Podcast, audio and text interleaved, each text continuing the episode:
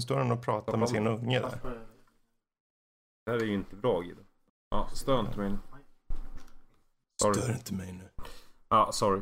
Ja, du får ju slå ner den bara. Ja. Den, jag tror det enda svaret är att du slår ner ungen. Det är nog... Det. Han är ju lätt från ett, så är det råd från en pappa till en annan pappa. Ja, jag bör slå ner ungen.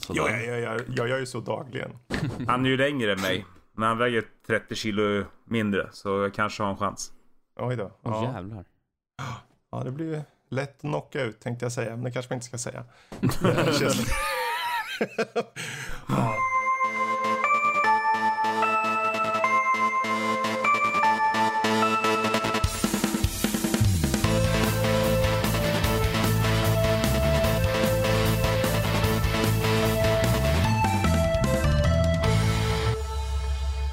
Välkommen till Nördliv, en osensurerad, oklippt och fantastiskt nördig podcast av spel och allt möjligt. Jag heter Fredrik och med oss har vi Bombi, Danny och ingen mindre än Isak Wahlberg från Kontrollbehov. Hur står det till? Jo men det är bra, det är helg, det är skönt tänker jag. Gillar du ost? Ja absolut, alla sorters ost skulle jag säga. Om du måste välja en ost. Sankta Gyr. Jag tycker om att du snabbt kom. Du kom så snabbt där. Ja men en fråga om ost, det är jag alltid beredd på. Ja, det var tur att jag inte frågade om smör som var mitt andra alternativ då. Ja nej, där är det sämre. Då blir det bara Bregott på en gång. Ja, men finns det någonsin någon som har en favoritsmör å andra sidan? Bregott med havsalt. Det garanterat. Ja det är bra. Ja men då så. Ja, du, vilken Edvard bra Blom, start han gör där. Edvard Blom gör sitt eget smör, inte han. Det gör han säkert. Ja. Men han har väl också något så här franskt, du vet, importerat franskt bondsmör med gåsleverfett i och sånt. Liksom. Ja, det har han säkert. Åh, gud. Ja, men vad bra. Då har vi det avklarat. För vad som mer kommer vara avklarat idag kan jag säga i det här avsnittet som är avsnitt 211. Vi spelar in det här den 27/4/2019. Vi kommer ju då som sagt uppenbarligen fokusera mycket på vår gode Isak här i Gäst i fokus och Blixtrunda. Lite frågor där, lite fånerier och så. Men sen kommer ju då lite mer som vanligt då komma in på veckan som hänt. Där vi snackar, ja det blir lite blandade spel. Vi kommer snacka Islanders, Tetris, Ghost, Giant kanske bland annat. Dangerous Driving, vi får se. Det blir lite blandat där. Du teasar men ändå så här, vi får se. Ja, för jag kanske bara skiter i någon också. Så kan det också bli. Det kan bli så. Ja, det kan bli så. Och sen har vi lite nyheter där som jag skjuter in. Bland annat lite Playstation-grejer. En snubbe som håller på att köra säcker och med bongotrummor och lite annat kul. Och sen så hoppar vi vidare till veckans diskussion som är egentligen: gör spel oss till bättre människor? Hur blir vi påverkade? Vilka positiva effekter har det på spelare? Allt det där får ni höra i en stor utläggning av Isak. Eller? Ja, det där tar jag själv tänker jag. Då kan ni bara, det är ju bara knäppa en öl och... Jag slår på mute och går och tar en kopp kaffe istället. Ja. Ja, men... Ja. Förlåt, nu avbröt jag, men... jag hoppar... Du sa ju män där, och det är bra att du sa män, för du är ju en man. Och, jag är. Ja, och då tänker jag en bra övergång är att sikta in sig på just den mannen, det vill säga dig, Isak, i Gäst i fokus. Och jag vet ju, vi har ju skrivit upp både den ena och andra frågan här som har ramlat in, men jag tänkte jag börja med en egen fråga lite så här. När kom du först i kontakt med spel? Ja men det är ju verkligen sedan barns ben alltså. Min pappa var på något sätt, vilket nu i efterhand är svårt att förstå hur det blev så här, men han var någon slags datorpionjär i liksom early adoption. Han tyckte nog det var väldigt coolt. Snackar vi PC då alltså? Ja, alltså det är något sånt. Jag är född 91, så det var ju liksom inte riktigt på så här Amiga-nivå liksom, utan det var ju... gammal jag känner mig. Ja, det är ju jag med, så att, jag vet inte hur gamla ni är, men ni borde känna er ännu äldre då. Jag blev 40 nyss, så... Ja, okej. Ja, det är inte supergamla ännu då. Inte än. Jaha, ja, men då var det farsgubben som ledde in där kan man säga då. Ja, precis. Och så hade vi något spel där, jag kommer inte ihåg vad det var. Det var något, det känns fortfarande som världens coolaste spel för mig. Men det var någon slags, man gick runt i något rymdskepp som man kunde styra runt och så här. Jag har försökt ta reda på vad det hette i efterhand, men det, jag vet inte vad det var för något. Ja, det är svårt. Men sen så fortsatte det liksom sådär, så att farsan på olika sätt lyckades trolla fram något Playstation 1, och vi hade en Dreamcast någon gång, och vi spelade otroligt mycket Civilization 2, jag och farsan också. Från, så att det liksom är, jag fick väl julen 97 fick jag mitt första Gameboy med Pokémon och vad det nu var, Zelda, Link's Awakening och sådär. Så att det är liksom hela, från att jag varit 5 liksom, så har jag alltid spelat. Men är det att du har dina liksom bästa eller tidigaste spelminnen just från den perioden då, eller? Ja, precis. Såhär, Playstation 1, när den liksom minikonsolen kom här, då var ju liksom första gången jag började känna riktig såhär nostalgikänsla liksom. För att det var ju så, Tekken 3. Tekken 3 är ju liksom supernostalgiskt för mig. Det var ju sånt jag spelade när jag var 10 liksom. Mm. Men fanns det något spel du kände typ, för jag tänker, det är ju många spel man kanske kör då när man är yngre, så var det ju för en annan liksom, men var det något som du liksom, ja, nu vet jag att det här med spelande är verkligen min grej, för det här spelet fick mig verkligen förstå det. Ja, men fanns det något sånt spel? Liksom? Men jag skulle nog ändå säga Civilization 2 då, för det kommer jag fortfarande ihåg som ett av mina liksom livets bästa sommarminnen. Jag var 9 år kanske, och jag och farsan liksom satt uppe efter att min syrra hade gått och lagt sig. Hon är 3 år yngre än mig, så hon var ju liksom 5-6 sådär. Så satt jag och pappa uppe och liksom spelade Civ. Det kändes ju som att vi spelade hela natten. Vi kanske spelade till klockan 12. Men det var verkligen sån underbart. Det var så coolt liksom. Att bara sitta i flera timmar hela sommarlovet och nöta Civ. Spelar ni mot varandra eller spelar ni tillsammans? Nej, vi spelar nog tillsammans. Jag tror inte vi spelar mot varandra på något sätt. Men det var väl som att vi liksom kontrollerade tillsammans. Jag tror det var lite så att pappa liksom gjorde... Jag tog hand om allt krig, ungefär. Så jag var så här, vi behöver bygga phalanx nu. Så att vi kan försvara oss liksom. Så det var någon slags samspel som jag minns det. Ja, just det. Mysiga minnen. Ja, jättefina minnen faktiskt. Det kan väl vara, nu hoppade jag rakt in här, för jag var mest nyfiken då just med angående spelsidan och så. Men du är ju inte bara en gamer, så att säga, utan det är ju, du har ju många strängar på din lyra. Du kan väl berätta lite om dig själv också, lite vad du kanske arbetar med och utöver just hobby med spel och sånt. Vad just gör det. Du i övrigt? Till vardags så jobbar jag på reklambyrå, en digitalbyrå, som strateg och skribent. Så ja, det är ju liksom, det är reklam. Så jag skriver texter och kommer på vilka texter som ska skrivas också ungefär. Okej. Så att jag är utbildad ekonom i grunden och läst lite copy på Bergs och sådär också. Så att, det var väl ett sätt att... Jag började läsa marknadsföring i gymnasiet, och så kom jag på att om man är copywriter så är det närmsta ett riktigt jobb man kan komma att jobba med humor. Okej. För jag tyckte alltid om rolig reklam när jag var yngre. Så, vilket för oss in då på att jag också även då är stand-up-komiker. Hur länge har du hållit på med det då? 4 år är det ungefär som jag hållit på. Så att det börjar bli ett tag. Sådär. Så jag kör väl runt på de flesta klubbar i Stockholm, lite runt om i landet. Så nu har jag min egen klubb, Karl Bildt Comedy. Varje onsdag i källaren på Nonen Bar 19-21, om man har vägarna förbi Stockholm. Absolut. Och sådär.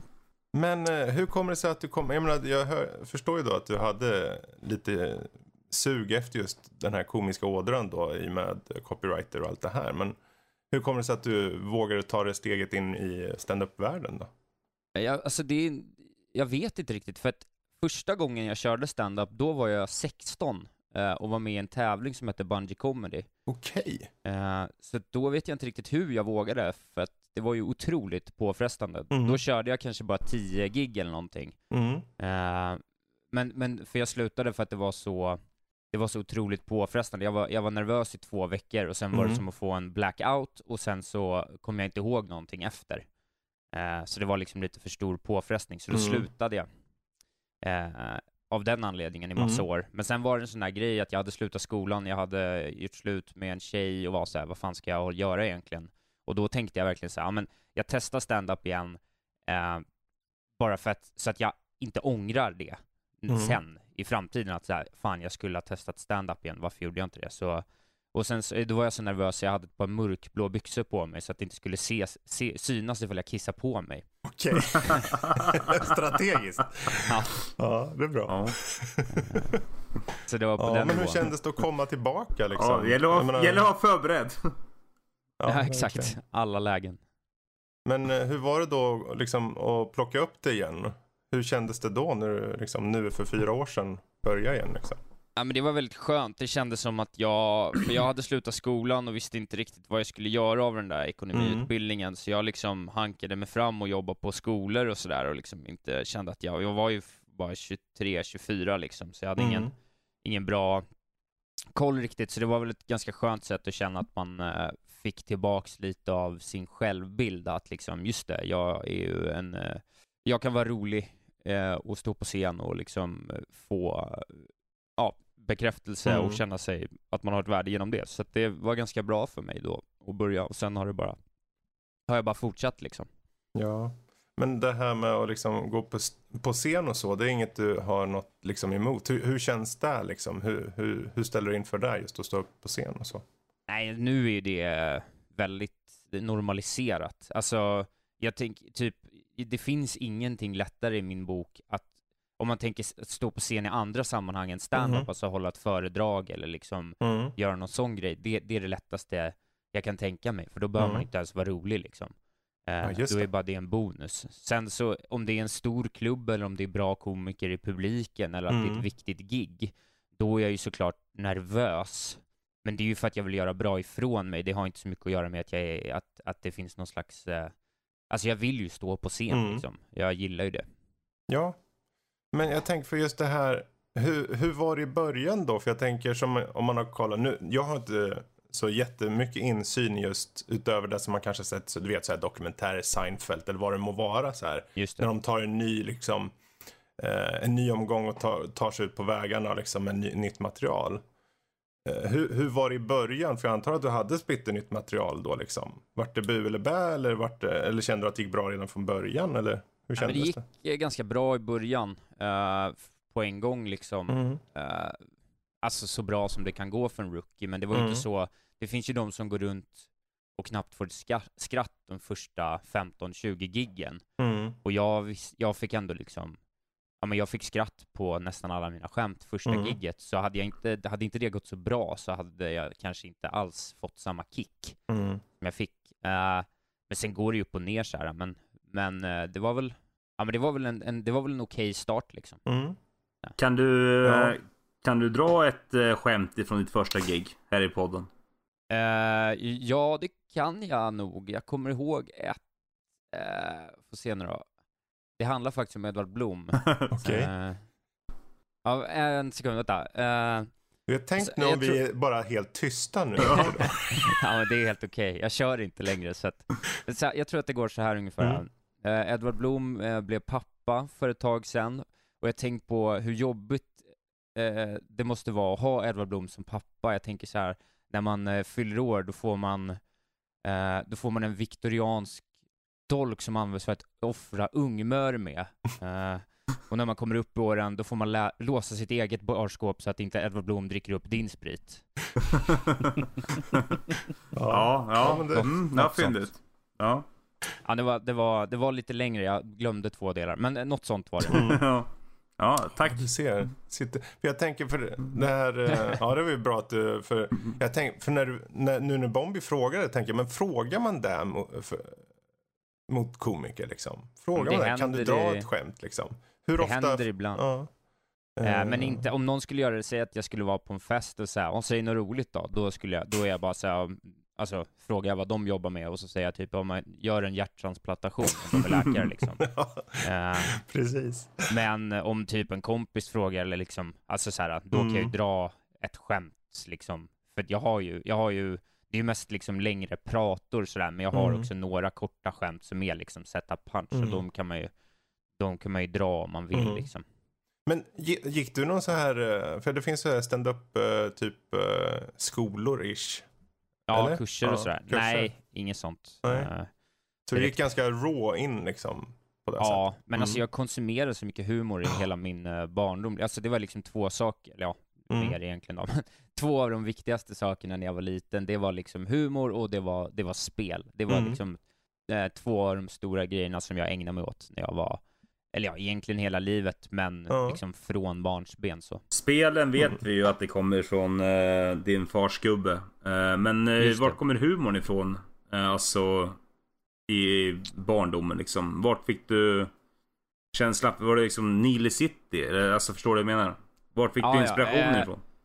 Ja, men absolut. Alltså mycket svensk humor överlag. De flesta stand-up-komiker är ju väldigt så här att de, du vet, tycker om Bill Burr och Louis CK och Amy Schumer, alltså så här. Men jag har ju alltid bara varit, jag har ju liksom kvar så här Dan Bäckman-boxen, liksom, men så här, Dan Bäckman, Nile City, allting med Killinggänget överlag, så jag kan ju varenda replik i Torsk på Tallinn liksom. Lasse Kongo.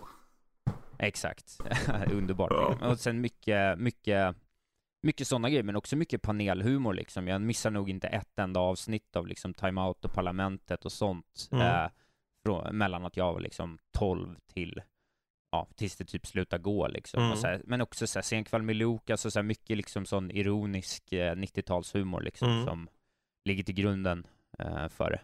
Nej, kul. Det var, har du någon, vi alla växte upp. Om man ska...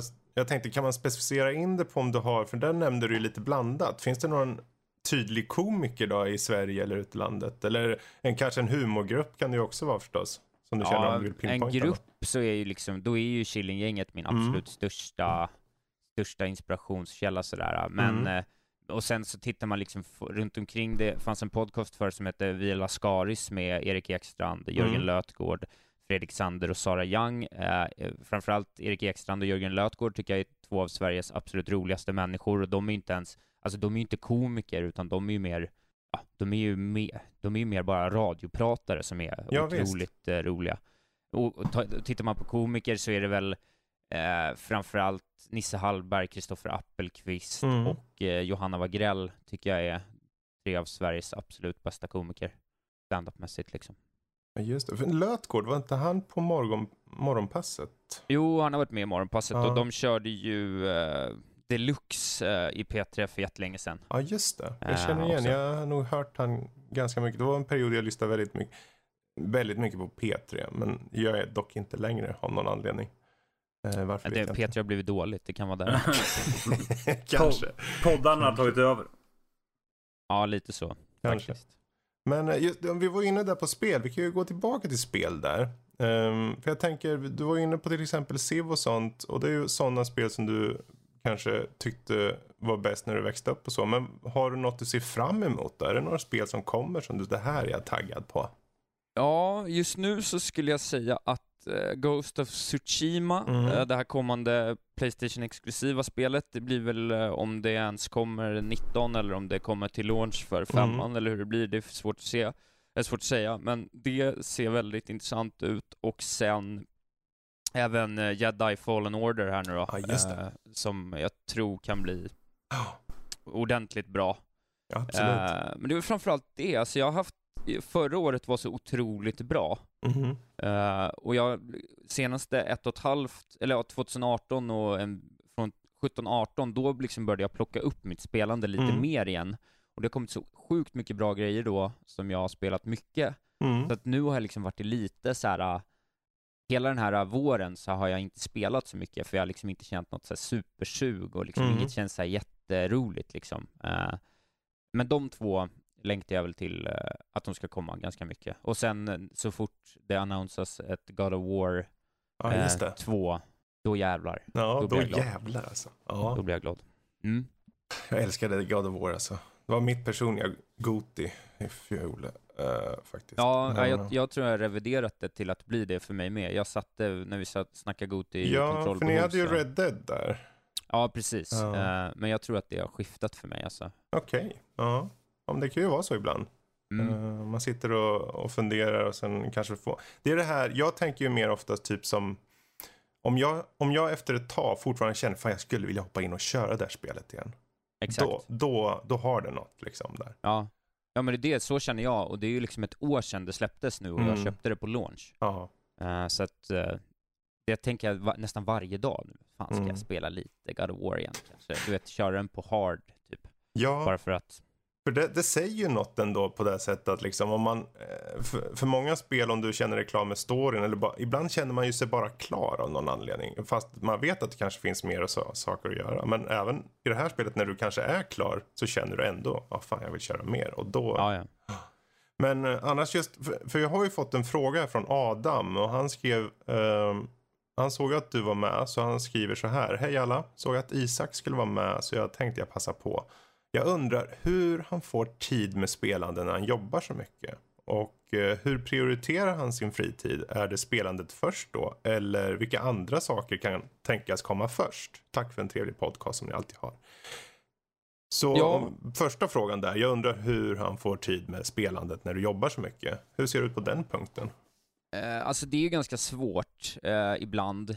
Jag vill inte, alltså jag jobbar ju någonstans... uppåt en 80 timmar i veckan i princip alltid.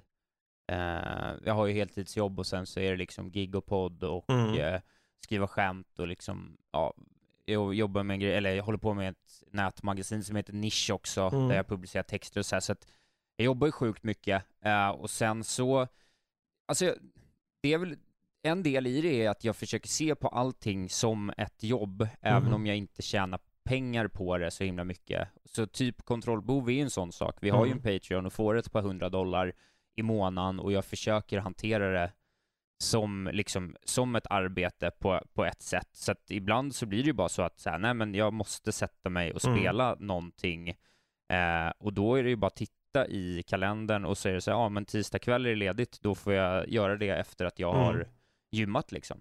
Ja, precis.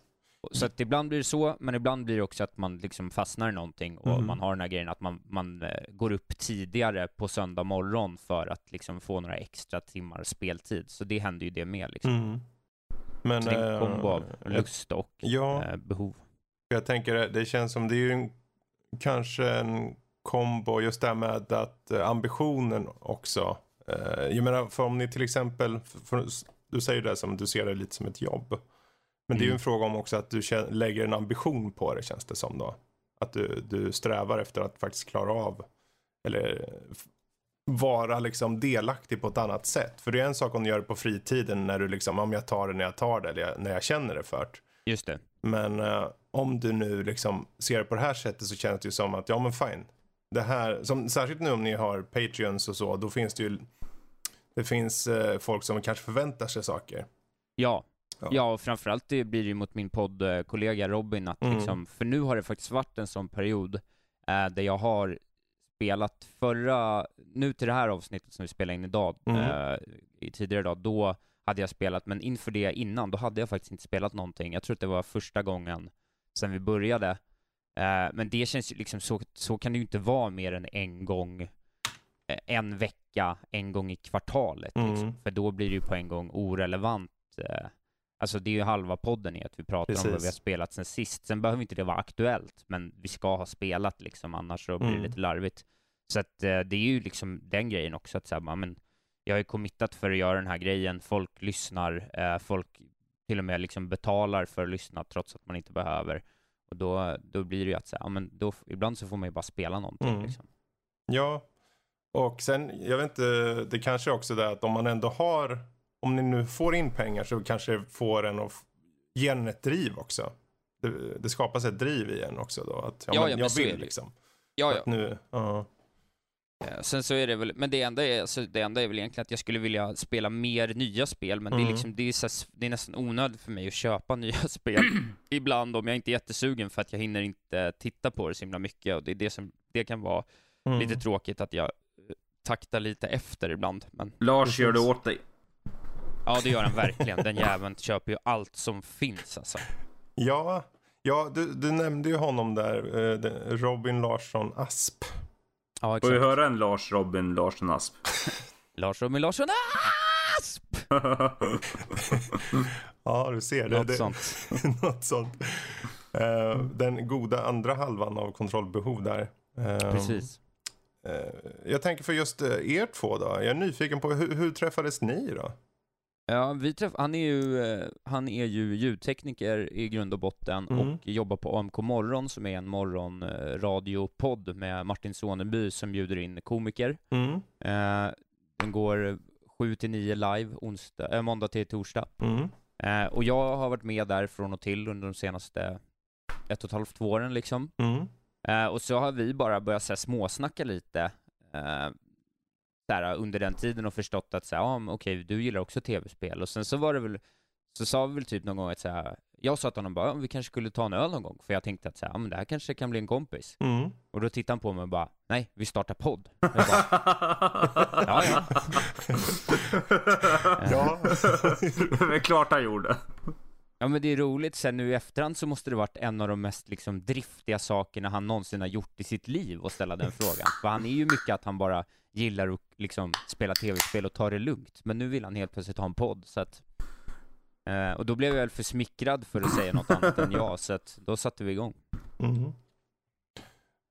För jag tänkte, för den här frågan nu. Att han fortsatte ju med just hur du prioriterar din fritid. Om det är spelandet först då i den fritid som kommer upp eller vilka andra saker som kan tänkas komma upp. Just det. Och då leds jag in lite på, men vad gör du, vad har du några andra hobbies, har du några andra liksom intressen och får du ens plats med det då? Ja, det är en bra fråga. Alltså jag har ganska mycket intressen. Dels så har jag ju alltså tv-spelandet är ju en sak. Och det funkar ju så som jag sa då, att jag spelar ju för att jag vill spela, för att kunna ha någonting att prata om i podden, för att jag är en gamer. Och sen så finns det ju tillfällen när det kommer spel som är så himla bra att jag nedprioriterar allt annat. Alltså, när jag satt Obradin då pajade jag ju 3 jobbnätter eller 3 dagar på jobbet för att jag satt uppe till liksom 4 och kunde inte sluta. Så att spel kan ju komma som, när det kommer i sådana, när jag tycker om någonting så mycket, då är ju spel liksom bland det jag gör nästan mest. Men utöver det så är jag ju aktiv fotbollssupporter också, så jag missar ju inte en Hammarby-match. Ja, sparkar inte på de som ligger. Nej, alltså. född Djurgårdare. Jag kan vara kaxig nu vid ligger i toppen. Ja, vi får se hur det ser ut på söndag. Ja, det går bra i hockeyn också. Ja, det är kul att ni har nått och glädjas åt. Så jag gör väl det. Sen så tränar jag ganska mycket. Och sen så fiskar jag också en del. Men det är väl det intresset som tar mest stryk nu för tiden. Det är väldigt svårt att hinna med och försvinna bort en vecka för att göra det exempelvis. Ja, men jag tänker, för hur ser det ut? För jag tänker, om du nu jobbar om dagar och sen så gör du så mycket du kan liksom på kvällar och kanske helger också då. Hur blir det då när du har semester liksom från det vanliga jobbet så att säga? Tar du fortfarande och jobbar mycket då, eller tar du verkligen tid att ta semester då? Nej, men då tar jag lite semester då. Jag har ju inte haft någon semester egentligen sen i somras, men jag hade 2 dagar nu i samband med en lång helg. Eller jag tog en lång helg här för några veckor sedan och skulle ner och gigga i Malmö på en onsdag. Och sen stannade jag i Malmö i 4 dagar och bara hängde runt. Ja, just det. Och då kunde jag ändå ta det ganska... Alltså, men då är det ju bara... För då kommer ett annat intresse jag har som är att äta bra mat. Så då går jag väl mest runt och äter på olika trevliga restauranger och dricker kallt vitt vin. Ungefär. Men då tog jag det ganska lugnt, kan jag säga. Så det var skönt. Ja, men hinner du gå ut något då? Jag tänker så här, typ utekvällar och sånt. Blir det mycket öl och grejer, eller vad? Ja, men det kan man säga att det är det intresset som... Det prioriteras ganska högt. Ja, det var lite diskret som jag tänkte gå. Ja, är det brun spritskämtet du tänker på i Kontrollbehov kanske? Kanske. Ja, nej, men alltså dels är det ju så att det är mycket stand-up. Liksom, jag giggar kanske men någonstans mellan 2 och 4 kvällar i veckan. Och då är man liksom på stan, och sen så jag jobbar och sen så tränar jag innan gig, och sen så är giget klart, och sen är det så här, ja, då är det ju lätt hänt att man stannar ute på stan och dricker några öl liksom. Ja, just det. Så det händer väl ganska så regelbundet, men nu har det kommit till en sån nivå, alltså att jag jobbar så pass mycket så att jag liksom om jag måste välja vad jag ska prioritera bort, så är det ju att dricka öl nu, för att det blir liksom så stökigt. Ja, då är det en massa annat jag missar istället som känns viktigare. Så att det har blivit lite mindre. Men det är absolut, det gås ut, det gör det. Men hur ser det ut annars liksom på andra sån nördiga fronter, typ så film och tv och comics eller what have you liksom? Har du något intresse där, eller är det ganska barskrapat så att säga? Eller? Det är ganska, jag har ingenting så här som jag följer så. Alltså jag gillar ju liksom, alltså typ Game of Thrones är ju såklart en av mina absoluta favoritserier. Sagan om ringen-filmerna är mina absoluta favoritfilmer. Kommer det liksom, om det kommer någonting som har med ett svärd att göra, då tittar jag gärna på det liksom. Men det är inte så att jag är nördig. Jag har liksom inte kollat några så här Avengers eller Marvel-filmer liksom, utan det är så här, det kanske dyker upp av en slump. Alltså, om man kanske ska kolla på den här. Så att jag är inte så nördig med de där andra grejerna av någon anledning. Jag tror det är någon grej som, jag tror att det är någonting med att jag typ tycker, framförallt film har jag lite problem med, för att jag tycker att det tar så mycket tid i anspråk, och man, alltså man kan liksom inte interagera med det. Man ska bara sitta helt passivt i 2 timmar, och man lär sig ingenting. Man, ja, det känns liksom, det är bara en time sink. Men serier kan jag kolla på. Ja, och sen tänker jag väl också, med tanke på hur mycket du faktiskt arbetar och håller på, så om du nu, när du väl har tid att fokusera på kanske spel då i första hand, så det tar ju energi också att faktiskt fokusera på annat, tänker jag. Ja. Så det är ju prioriteringar, såklart. Exakt, ja. Jag brukar titta, antingen är det YouTube-grejer om spel, så jag håller mig alltid ajour, även om jag inte spelar. Följer mycket. Eller så är det typ så här naturprogram. Ja, just det. Sådär, folk som går ut i skogen och bygger ett hus själva och sånt. Titta på 1,5 timme. Bara för att andas. Ja, men det var ju mysigt. Jag kom själv på, satt och såg på Netflix. De släppte någon ny sån här BBC Our Planet, tror jag det hette. Just det. Fenomenal. Ja, men den började jag faktiskt kolla på här. Det var förra helgen. Låga apatiskt i soffan i en halv dag bara. Titta på naturbilder. Pingviner som går fram och smackar varandra över stjärten. Tänkte jag säga, men det gör de inte. Men... Hur som helst, jag tänkte vi tar Bombjörn, eller Danny, du kanske har ni någon sista fråga, annars ska vi gå vidare till Blixtrundan, tänkte jag. Jag tänkte bara mest fråga, som ni pratade om den här hockeytårtan-konsolen från Capcom, var det ju. Har du någon av de andra sån här SNES Mini eller något sånt där? Då? Nej, jag har inte det. Jag skulle ha köpt Playstation-grejen. Alltså den, jag hade till och med förbeställt den, men sen så fick jag den så dåliga recensioner, så det kändes liksom onödigt då. Men jag är inte så nostalgisk på det sättet att jag... Eller det är så här, om jag upplevt det förut och så sätter jag mig mer igen, då känns det som att så här, bara, nej just det, jag har ju redan gjort det här. Det enda jag egentligen gillar att spela igen, det är Tony Hawk 2. Okay. Så hade det kommit en Tony Hawk 2 Classic, då jävlar. Hade jag köpt 2 på en gång. En för att stå fin i en hylla och en andra för att spela skiten. Exakt. Ja, okej. Okay. Ja, jättebra fråga där. Jag har en fråga. Ja. Det är 2, tror jag. Men den första är att du spelar ju vad det verkar som en del med din syster. Ja. Men spelar ni bara Civ och sådana RTS-spel? Eller spelar ni andra, typ Street Fighter mot varandra? Eller alltså fotbollsspel? Eller spelar ni bara Civ? Nej, vi kan spela lite allt möjligt. Min syster är otroligt dålig på tv-spel, vilket är ett problem. För att jag spör henne allt i allt. Men vi har spelat mycket Nintendo-spel. Vi har spelat Mario Kart, Mario Party, Super Smash Bros. Sådär. Och sen så, min syster har också alltid varit med och såhär, kollat mycket när jag har spelat. Liksom, suttit med och såhär, petat med sitt, men och hängt med liksom, i storyn och sådär. Så att hon är en väldigt bra spelkamrat faktiskt. Mysigt. Ja, det är väldigt trevligt. Fan, andra frågan glömmer bort. Ja, nej, men jag är nöjd med det. Du nöjer dig där. Ja. Bra. Grymt. Blixtrunda. Blixtrunda, ja. Men då gör vi så, vi hoppar över till den här blixtrundan och konceptet är enkelt. Du får 2 alternativ, du måste välja en, det ska gå snabbt. Du ska känna direkt, instinktivt, vad som är det rätta svaret. Och när det är klart, då vet alla exakt vem du är. Ja, skönt. Ja. Att det äntligen kommer ut där. Ja, precis. Men jag börjar då, får vi se. Kör. Standby comedy eller tv-spel? Comedy. Sid Meier eller Will Wright? Sid Meier. Civilization eller Red Dead Redemption 2? Civilization. Karl Bildt eller Jonas Sjöstedt? Jonas Sjöstedt.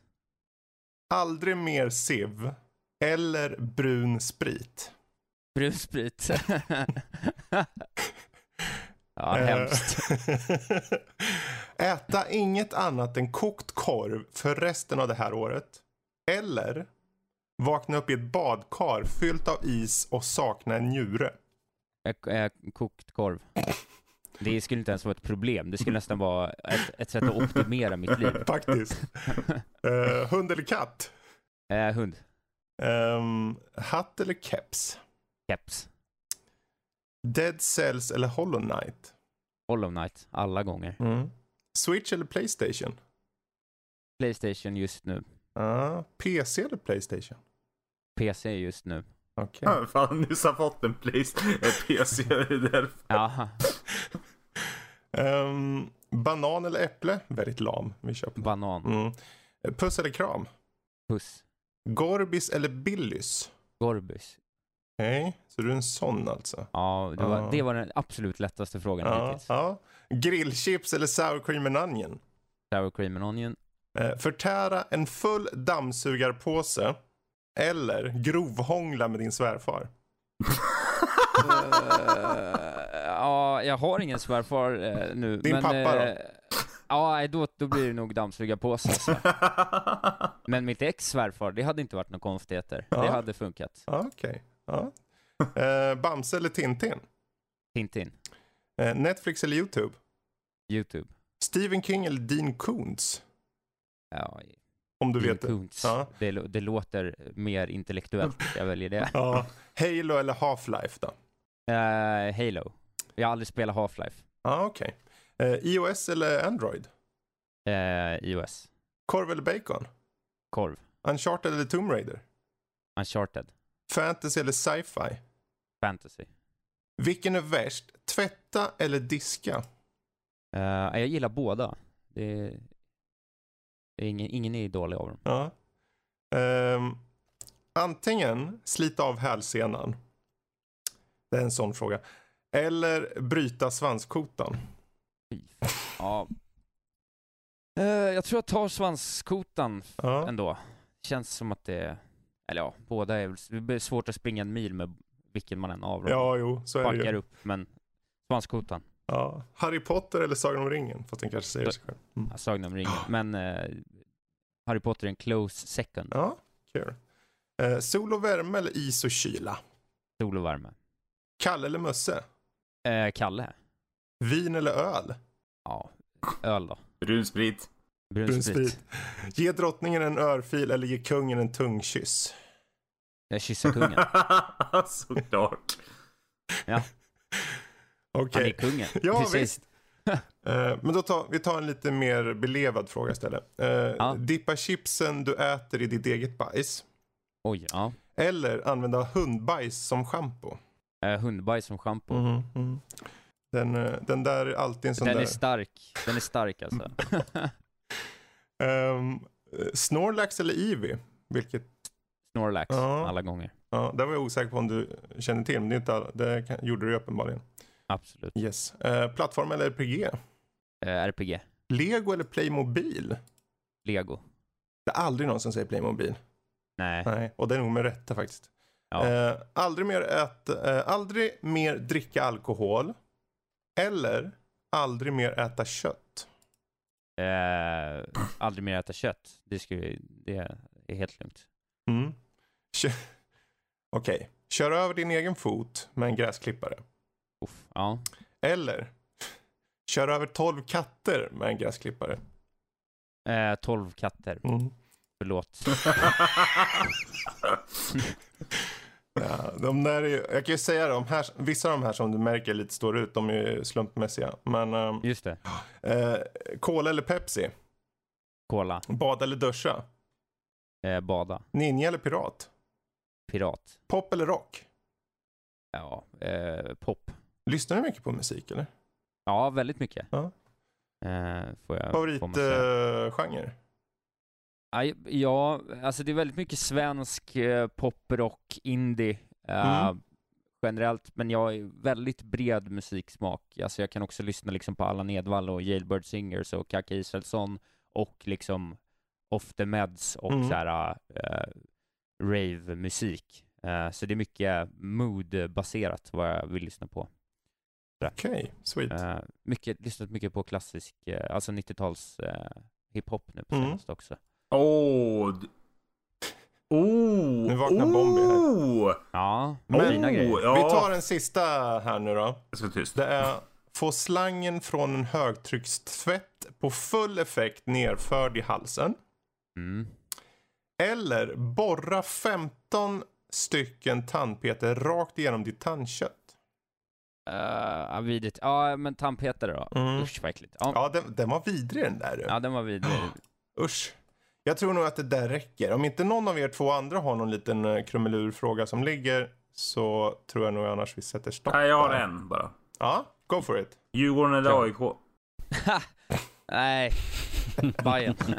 Fy fan. Grisigt alltså. Jag tog ju inte den med flit, men det var kul att du tog den.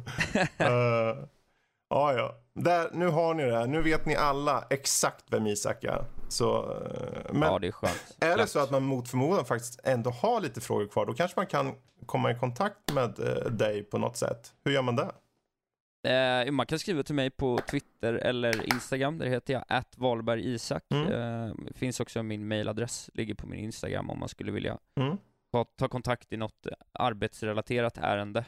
Och så kan man mejla kontrollbehovpodcast@gmail.com om man har frågor till podden också. Gör så, tycker jag. Och lyssna för tusan också.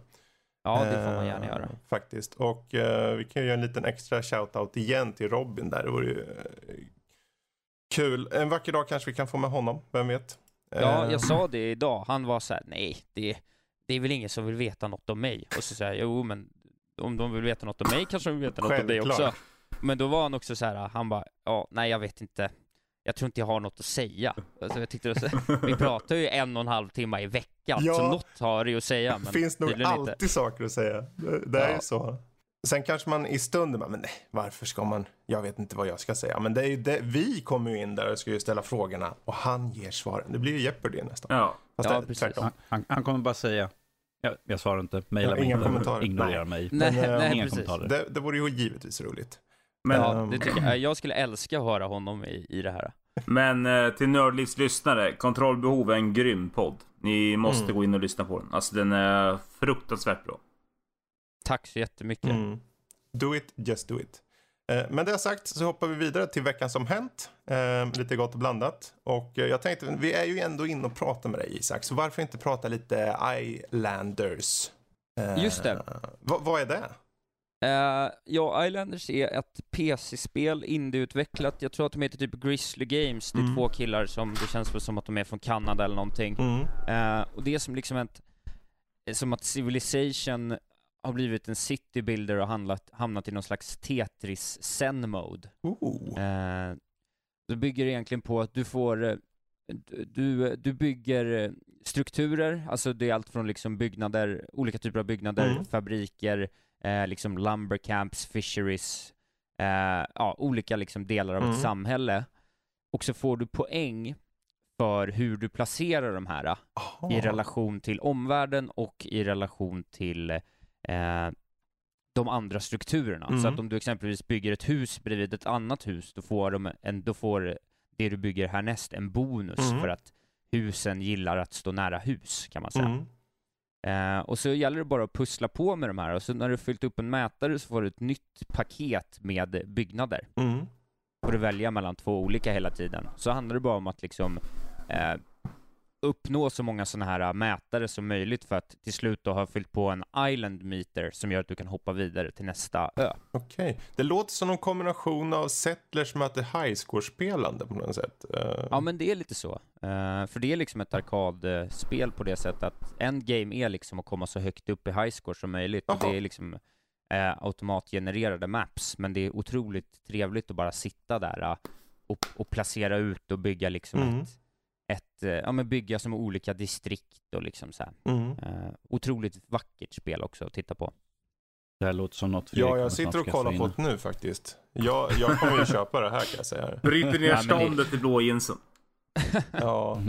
Men det är ett otroligt spel. Det kostar 50 spänn också. Jag hyllade det i Kontrollbehov idag.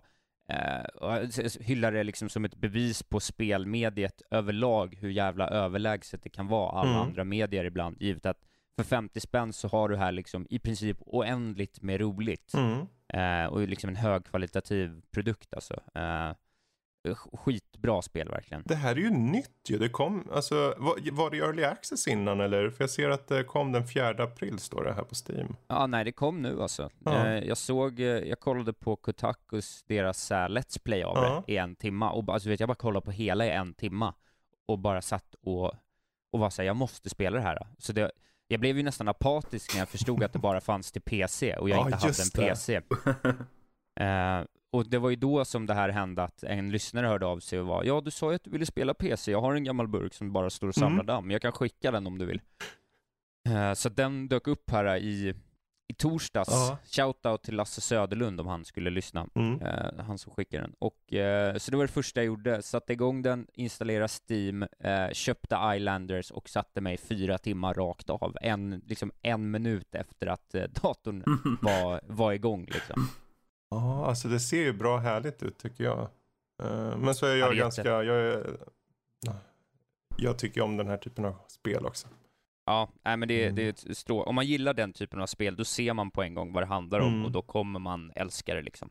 Men är det lättillgängligt på det sättet? Liksom, du startar upp och du vet på en gång liksom, det är lättförståeligt liksom, eller? Ja, det är jättelätt. Sen så är det ju så att det är liksom... Sen lär man sig saker hela tiden för att du tänker att du bygger smart på ett sätt och sen så introduceras någon ny form av byggnad som inte alls funkar med hur du har byggt andra saker. Så då till nästa gång får du kanske vara så här, ja men jag vet ju att om en kvart så kommer jag få ett tempel. Hur bygger jag det på bästa sätt? Så då kanske man så att säga, man får ju minmaxa lite så att man liksom så här optimerar hur man bygger allting på bästa sätt. Men det är väldigt trevligt att sitta och ha sådana små teorier hela tiden. I hur man ska bygga härnäst. Ja, det är ju strategisidan där. Det är ju verkligen så där. Man bygger lite grann. Men jag ska exakt. Bara en liten stund. Jag vill bara optimera här. Jag vill få lite extra poäng här eller så liksom. Ja, men det är en riktig sån one more turn grej liksom. Men hur ser det ut annars nu? För det här spelet, det är uppenbarligen en rekommendation från din sida, kan man ju tänka sig. Stark rekommendation. Ja. Har du några andra spel på PC-sidan som du kanske tänker om det här kanske är något jag ska hugga tag i? Nu när jag har PC, alltså, menar jag. Det jag saknat är ju typ så här, köra shooters, alltså helst online liksom. Jag har ju spelat otroligt mycket CS förr, från liksom 15 till 22 och i olika omgångar, men det har jag inte spelat på flera år nu, men nu när jag har mouse och keyboard, alltså, då är jag väldigt sugen på att börja spela CS igen och men kanske också hoppa in och köra lite Apex Legends. Jag har ju spelat det på Playstation 4, men jag tycker inte att det är kul att köra online shooters på med kontroll när man vet att det finns med mouse och keyboard liksom. Jo, precis. Fast du har vant dig ganska bra vid att köra FPS med handkontroll, eller? Ja, absolut. Men jag tycker bara att det funkar jättebra om det är alltså ett storyspel. Men jag tycker inte att det är lika... Alltså jag vet ju att det hade varit bättre att köra online, liksom competitive. Det är någonting med att HS:en aldrig sitter som man vill, som man till slut blir sur på när man vet hur jävla precis det kan vara. Ja, men hur som helst, där har vi Islanders. Jag tänkte gå vidare, för du nämnde ju Playstation där. Jag tänkte det var lite kul. Vi kan hoppa över lite till lite nyheter som har kommit. Just angående PlayStation, bland annat PlayStation 5. Det kom ju uppgifter här, var det förra veckan, det här med att då fick vi ju lite specs på enheten i fråga. Men nu kom det ju fram också att det här kommer absolut inte släppas i år, utan den här Next Gen launchen kommer ske först om ett år som det ser ut, tidigast 2020. Och det passar väl ganska bra in egentligen. Jag tänker det är ju inte så konstigt kanske, med tanke på att Xbox, om de mot förmodan kommer ut på E3 med en ny konsol så lär det ju ta kanske ett år innan den kommer i alla fall. Eller vad tror ni? Absolut. Jag hade nog blivit förvånad för att vi faktiskt hade fått konsoler i år. Det känns inte som det hade varit en rimlig grej som de var precis utannonserade spexen. Så känns det ju då som att det kommer komma ett år senare som tidigast i så fall. Ifall de redan hade den, då hade de ju visat upp den i så fall. Inte komma så här, här är spexen för den och förresten den kommer i höst. Det, nej. Och det känns ju lite som att alltså The Last of Us 2 och Death Stranding och Ghost of Tsushima, att de lever landa på PS5-an. Och då kan man väl tänka sig 2020 låter väl som ett rimligt år. Ghost of Tsushima var ju sagt att komma i år. Det är väl ändå de har bekräftat på det, att det 2019 skulle det komma. Mm. Det går även det går ju även rykten om att det är en release title till PS5. Ja. Så alltså, jag tänker ju att jag skulle ju tippa på, och ni får säga vad ni tror, men jag tänker att en launch på senare del av året är väl det kanske det rimligaste. Vi kollade på det där, för vi tog upp det här i Kontrollbehov också. Då kollade vi på vilka launch dates de har haft innan. Så att jag tror att den kommer komma oktober-november 2020. För det är nästan när de släpper. De vill liksom ha, de vill ju vara färska till julhandeln. Liksom. Så jag tror att vi tippade, jag sa 2 oktober när jag fyller år, för det hade varit så poetiskt härligt. Då säger jag 14 november då, för då är jag fyller. Ja, men det är också en bra gissning. Ja, jag tänker det är bra, för då har de ju tillfälle att på E3 smacka på, då nästa år på E3 smacka på med det kommer, i och med att de inte är med i år, Sony. Nej, precis. Så nu vet jag inte, de kanske slänger ut något event redan tidigare, så kan det ju ske. Men annars kan det ju vara så att de gör lite Bethesda sådär genom att men vi på nästa E3 2020 säger vi har nya konsoler som kommer i höst och då kommer de här spelen också, så flackar de ut liksom 4-5 toppspel. God of War 2, snälla. I alla fall en bekräftelse bara, vi vet ju att den kommer, men i alla fall. Ja, och ifall den kommer nästa höst så får vi i alla fall över 1,5 år där utvecklarna har tid att göra, putsa, fixa och alltså det känns ju, ge oss en hel drös med kort tid egentligen. De tog väl 4 år på sig första, men det är klart andra omgången går ju alltid snabbare för då är ju assets och allt klart förstås. Ja. Men det är väl inte så mycket mer att säga. Det är ju egentligen ett tweet då från den här Takahashi Mochizuki, eller hur man nu säger hans namn, där han skrev just det här att no next gen launch over the next 12 months. Just det. Och sen var det egentligen det övriga som han tog upp, var egentligen att PlayStation Now har 40% annual growth since launch, om man gillar det. Det har över 700 000 användare. Alltså jag prenumererar ju på PlayStation Now och då sitter jag på en 30 megabits lina, vilket betyder att jag inte kan spela det. Nej, okej. Ja, det är så. Jag har ju alltså, hur många är vi? Vi är 6 i familjen, 5 använder internet. När min fru och mina barn är uppkopplade på nätet och Netflix, YouTube spelar, alltså allt det här. Inte en chans i havet att jag kan använda PlayStation Now. Men går det inte att tanka ner spelen? Du kan tanka ner PS3 tror jag och framåt, men du kan inte tanka ner PS2 och det är de spelen jag vill spela. Okej. Så det blir ju liksom, jag älskar ju golfspel. Så jag vill spela Everybody's Golf, men det kan inte jag göra på kvällarna, för då sitter alla uppkopplade. Vilket betyder att det är ju egentligen en skräp. Jag använder PS Now för att jag vill sponsra PlayStation. Och det är en bra tjänst, men du måste ha en bättre, du måste ju egentligen ha en så har du att vill sponsra PlayStation. Ja, men alltså de klarar sig ganska bra. Jo, men vad fan, jag gillar ju konceptet. Man ska stötta där man tycker om, så är det ju. Och konceptet är bra, men det går, alltså jag har säkert bara betalat 300 spänn nu under 2 månader. Jag har kanske spelat i 67 timmar totalt. Så men alltså, ta en biobiljett, vad kostar den? 150 spänn en dag. Då har 1,5 timmar snöje. Alltså man får se det så. Ja, absolut. Ja, det är det jag tycker också. Jag har ju kört liksom Playstation Plus i 2 år och jag spelar ju nästan aldrig något av de där. Nej, men det är bara så här kul. Det är skönt att de ligger där typ, om man får tråkigt någon dag. Jag tänker att det är lite samma sak med Now också liksom. Men jag tänker att det blir sån där Netflix. Det är det enda problemet. Jag har inte fixat det ännu, men jag tänker att det blir sån Netflix-nojan. Att man sitter där och ska spela något nytt och sen så bara bläddrar man runt bland titlar i 45 minuter och sen så går man tillbaks och liksom spelar Civilization istället för att säga jag orkar inte välja bland allt det här. Men det blir ju lätt så. Jag tror... men det är kul att prova olika titlar. Alltså det är kul att bara gå in. Om du kan streama dem så är ju det igång på 5 minuter, 2 minuter. Då är det kul att prova olika titlar. Alltså så här, titlar som du aldrig har spelat innan. Bara lite snabbt. Annars jag tänkte dra den här jämförelsen. För de har ju, Xbox har ju sin Game Pass. Ja, just. Och den tjänsten är ju faktiskt riktigt bra, måste jag säga. Särskilt de här, vad heter de, Xbox Play Anywhere. Det vill säga att du kan köra på datorn också. Just det. Men fördelen där är ju att de har ju, nu vet inte jag exakt, det kanske är så på PlayStation Now. Men på Xbox, den här Game Pass, de har ju många nya spel som släpps vid launch på den. Ja. Både Microsofts egna och tredjeparts som släpps vid launch. Som Mutant Year Zero kom ju vid launch till exempel och så vidare och så vidare. Men det finns inget sånt på PlayStation Now, eller? Nej, de titlarna de lägger in, och det är det här de har fått mest skit för. Det är att deras stora titlar de lagt in är ju inte stora titlar.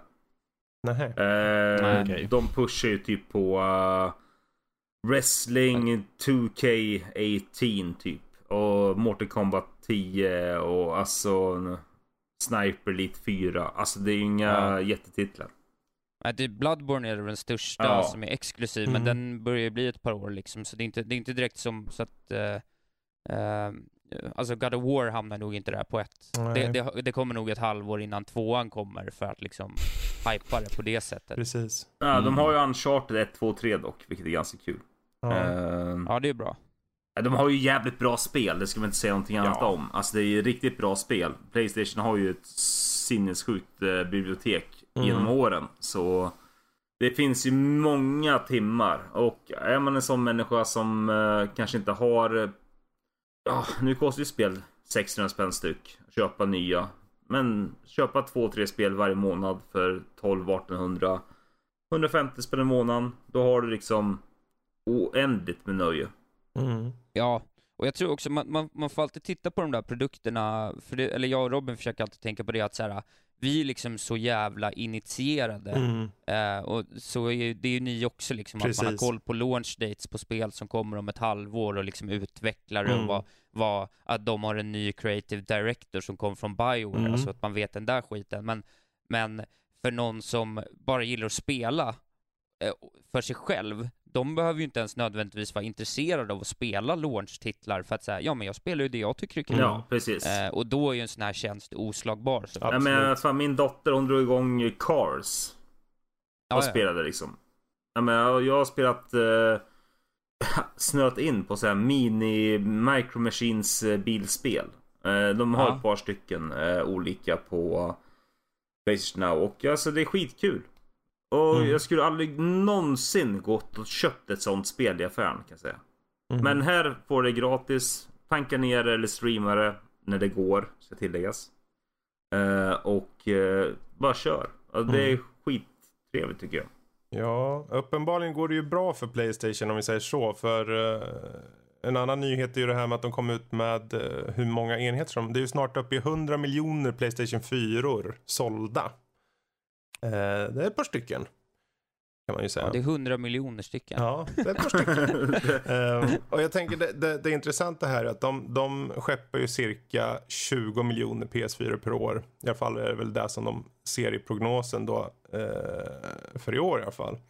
Och är det så att inget märkligt uppstår under året, så är det väl 20 miljoner till. Och då kommer de slå både Wii och den första PlayStation i försäljningssiffror och blir då i så fall den näst mest säljande enheten all time efter PS2. 155 miljoner sålde den PS2. Men så var den ute ganska länge också. Den hade ju ett lifespan på typ 10 år också. Ja. Ja, men det, jag tycker det är ganska... Det är så många, du vet det här, det är ju alltid någon som säger typ, men det hänger på spel. Men jag tror det finns något mer också. Det finns ett mervärde och en tydlighet hos Sony som jag tyckte om från start. Det här med info the games liksom. Det för spelen man är där. Medan Xbox i början i alla fall, de som var med på 2013 där de liksom visade upp Xbox One och sa, ja nu kan ni titta på sport här. Och man bara, sport? Ja, och så kan ni titta streamade filmer och grejer. Ja, men spel då. Ja, men det kommer vi till. Och sen kom de med NHL eller någonting. Ja. De har ju gått lite snett där. Sony har ju verkligen lyckats hålla. De har ju levererat succé sen dag ett. Alltså som PlayStation 1. Och de är väl rättmätig etta just nu. Även om både Nintendo verkligen har kommit tillbaka. Och Microsoft börjar puttra tillbaka i alla fall tycker jag. Ja. Alltså det är inga små siffror som Microsoft har sålt heller. De säger att de har sålt hälften då. Då har de sålt 40-50 miljoner. Liksom. Det är ju inte kappis där inte. Nej. Men apropå att sälja mycket och så. Jag tänkte rent ekonomiskt då. Switchen. Isak, du hade ju lite nyheter angående just Switchen. Och hur bra det har gått för Nintendo rättare sagt. Ja, precis. De har ju släppt här nu i någon slags financial report från Nintendo. Siffror på alltså hur revenuen har sett ut de senaste åren. Och då är det så att förra året då var liksom det bästa ekonomiska året sedan 2009 för deras del. Så nästan på 9 år då det bästa resultatet. Och jag tycker det är lite roligt givet att som vi diskuterade, eller att många kanske tyckte att 2018 inte var ett superbra år för Nintendo rent spelmässigt. Att så här, kom det egentligen, titlarna som kom var kanske inte så där bra som man hade hoppats, så det kom definitivt, det kom ju inget Mario eller Zelda på det sättet, och Metroid Prime blev cancelled liksom tidigare i vintras och så. Men att de ändå gjorde ett väldigt bra ekonomiskt år, vilket jag tror att om man är en Switch-gillare så kommer ju antagligen de här pengarna gå till att göra många nya bra spel. Så jag tyckte det var en rolig nyhet i relation till synen på 2018 som ganska många har på Nintendo. Ja, för jag menar, de titlar som kom, du hade ju Let's Go Pikachu eller Eevee, och sen hade vi Super Mario Party och Mario Kart 8 Deluxe tror jag. Kom inte Smash Bros ut förra året? Jo, i december. Smash kom också, ja. Just det. I december. Men var inte Smash Bros också ett av de mest sålda spelen förra året? Jo, det var det nog. Ja, den räddade nog upp ganska mycket i och för sig. Eller räddade upp det, men gjorde det ändå bättre i alla fall. Alltså, jag tänker annars just det, om man ser på... För det är en sak att säga, du vet, de har bara 4 spel om året. Så. Men om man ser till storspel, eller det är i alla fall vad många säger då. Men en annan som sitter med Switch och kollar liksom, de släpper ju för mig... Jag gillar att köra ganska mycket blandade. De släppte Civ. Jag tror det var i år. De släppte... Nu kanske den kom i år. Defense Grid 2. Som jag gillar. Bland annat. Men det finns... I och med att de släpper så många spel hela tiden. Och ja, det finns mycket skit. Det är mycket mobilspel och skit också. Men det finns väldigt mycket bra där. Som man kanske känner... Ja, jag kanske har kört det här på PC. Eller jag har kört det någonstans. Men... Fan vad det lockar med den här handhållna liksom, att ligga i sängen och köra Civ. Där kan jag säga det är inte kattpiss, det är inte. Nej, det är trevligt. Ja. Så jag tror där har de mycket till. Det är hela tiden goodwill på att de visar hela tiden. Vi släpper många roliga spel om ni bara tittar. Det släpps mycket liksom. Och sen kommer det lite stort också. Jag menar, när folk tittar så ser de, då tänker de liksom så här. Ja, men storspel. Mario, Zelda. Och de typerna av spel, de tittar ju inte på allt som... Jag menar, vi kollar ju upp releaselistor, vi kollar upp alla möjliga spel, stora som små liksom. Och vi har ju en hel drös som liksom Switch, man bara, jaha, släpps det där? Ja, men det där släpps också. Och vad är det här för spel? Ja, men det är ett Switch-spel. Ja, vad intressant. För det är så mycket spel som faller emellan ifall man sitter och kollar liksom, vad är det för nya titlar som kommer. Och mycket surlas ju bort bara för att liksom, ja, men det är något litet indie-spel, eller det här är liksom inte lika stort eller känt. Ja, men det är tredje part som de bara porträttar. Det kommer ut massvis med spel till Switch. Jag vet på våran lista som vi har, det är liksom massvis med Switch-spel. Man bara, jaså? Okej. Ja. Nej, det kommer ju otroligt mycket. Men jag tror, eller jag vet, alltså det var min upplevelse av hur folk, alltså hur liksom game-community tog emot förra året, att det var lite så här, folk var lite trötta på portarna, folk, du vet. Och sen är det väl i grund och botten handlar det väl om att så här, men Mario och Zelda var liksom två stycken tokbra spel, och alla var så här, okej, vi tror på Switchen, ni kommer att leverera de här spelen, vi är med på tåget, tryck på nu liksom. Och sen så var det bara, eller så var min känsla i alla fall, att det inte kom någonting som riktigt kunde mäta sig med det 2018. Ja, men så är det ju också, för det är ju så svårt att, alltså om man tittar på 2017 var det ju då de kom, när Zelda och Mario var. Precis. Alltså det är ju monumentala titlar sett till liksom rent kommersiellt då. Skulle de ha väntat dock? Nej, det tycker jag inte. Nej, det skulle de inte gjort. Då skulle de ju tappa all momentum, nej, men liksom i sin. Folk bara, ingen innehåll, ingen Zelda. Och då nej, men alltså de har ju släppt Mario till exempel och sen väntat med Zelda till 2018. Nej, ja, nej. Jag tror att de gjorde rätt, men de skulle ju haft ett spel 2018 till förutom Super Smash Bros, tycker jag. Det skulle kommit ett. Alltså, men samtidigt så... Ja, men typ, eller liksom i alla fall, för det var ju nästan där hela våren förra året var ju nästan att de inte ens annonsade någonting, utan det var ju nästan bara som att de pratade om Yoshi som blev uppskjutet hela första halvåret. Fast det är klart, de släppte ju en del lite mer egna titlar som, det kom Kirby Star Allies, det kom Donkey Kong Country, Tropical Freeze, Mario Tennis Aces. Det är ju ingenting som direkt var superhett. Ja, och det jag tänkte säga var just det, att det kändes som att de inte pushar dem på samma sätt. Nej. Och det tycker jag egentligen för Mario Tennis Aces, om de hade pushat det mer.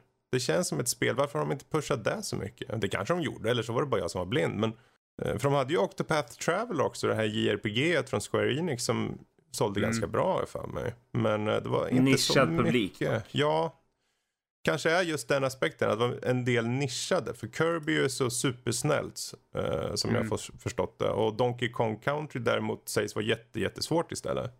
Ja. Och Mario Tennis var det många som bara ogillade. Men ja, precis. Det är lite det jag tror det har varit problemet. För att jag tror att alla de här spelen som har kommit, alltså det är ändå Kirby och det är Yoshi, det är ett Pokémon och det är ett Mario Tennis och det är ett Mario Party. Alla de här spelen kan vara... 10 liksom. Men att alla var så här en 7 om vi är snälla. Ja. Så att ingenting var så där Nintendo bra som det verkligen kan vara ibland. Nej, precis. Och det var väl kanske där det föll lite, att inget av det liksom riktigt slog ut på inget blev så där bra som man hade kanske hoppats. Ja, nej men så var det nog. Ja, hur som helst, Switchen hade ett bra år, eller Nintendo rättare sagt hade ett bra år. Och det är kul, tycker jag. Kul att se. Det är väldigt kul. Och något som också är kul, Danny.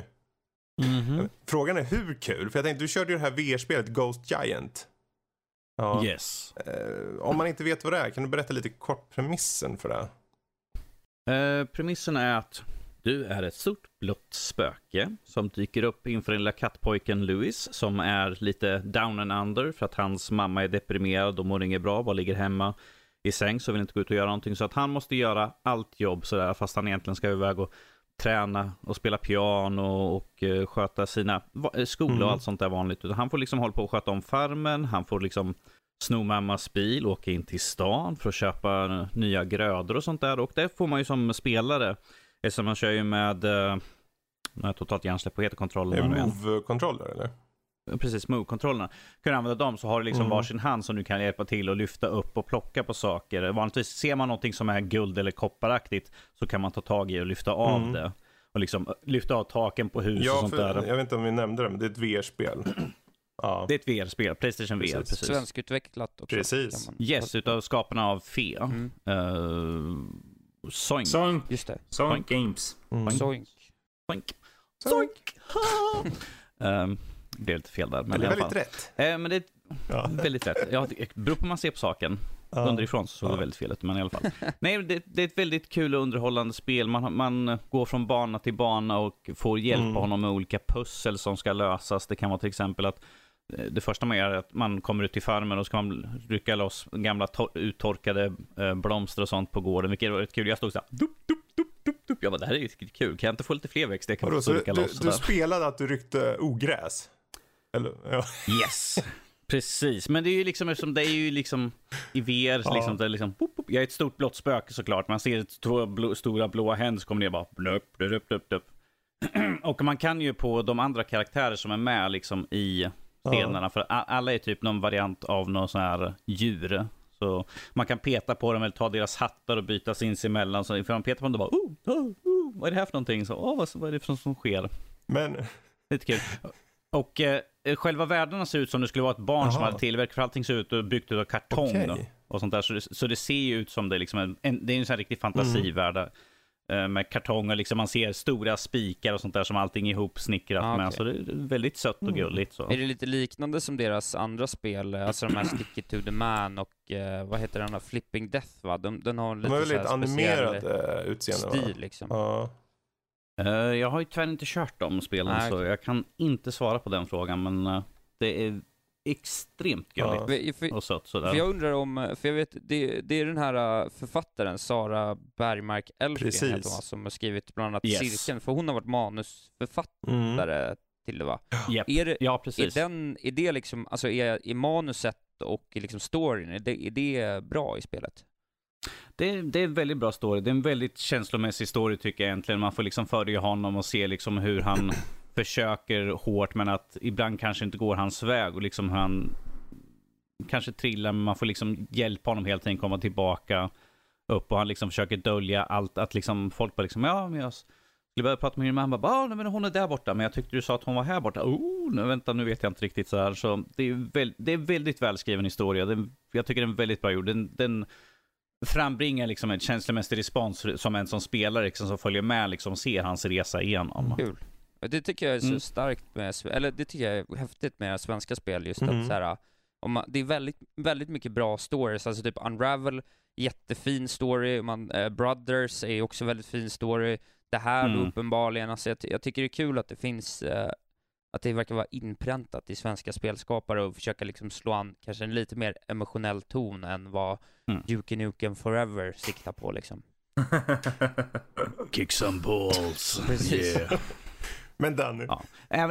Men jag tänker säga också att även om du har en väldigt sån här djup, så är det väldigt mycket humor i spelet också, som sagt. Du kan peta på gubbarna, lyfta och byta hattar och sånt där och skrämma dem lite grann. Bara, jag tänkte, hur ser du ut på...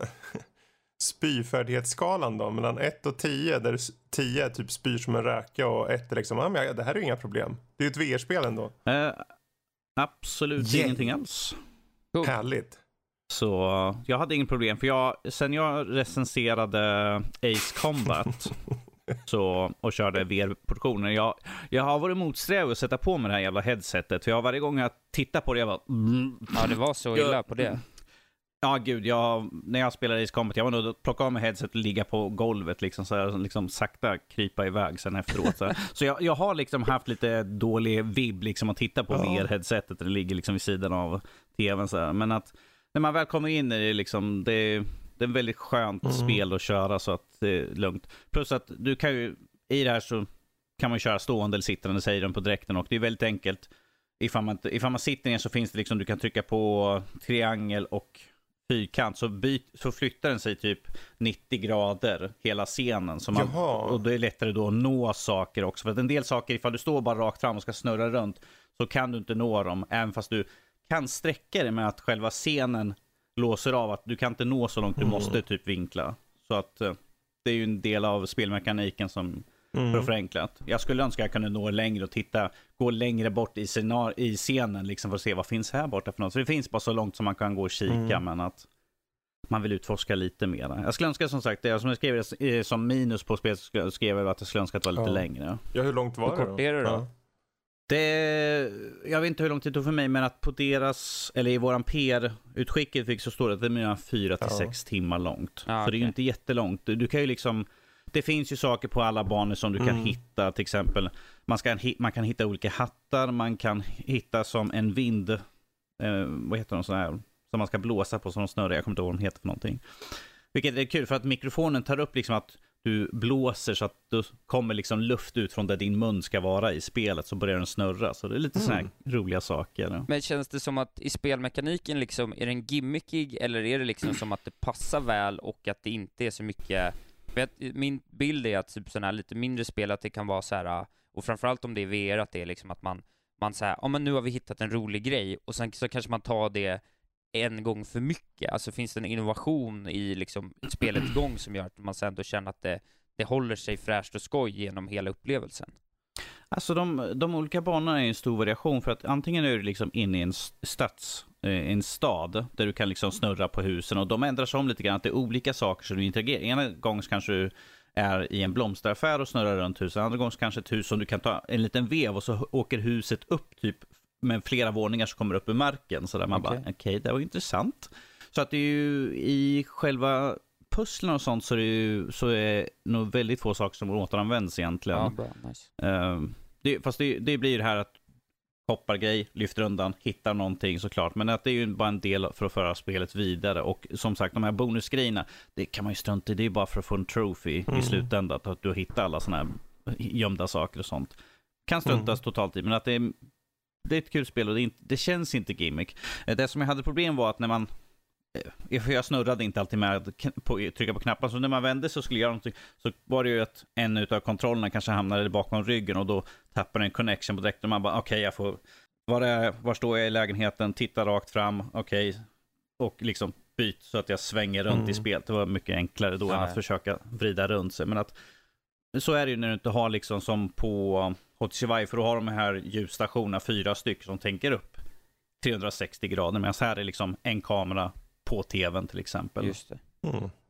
Ja, jag personligen är väldigt nyfiken på det där faktiskt. Ja. Det är vad du kommer över. Och testa det där Moss också någon dag. Yes, precis. Det är ju också samma.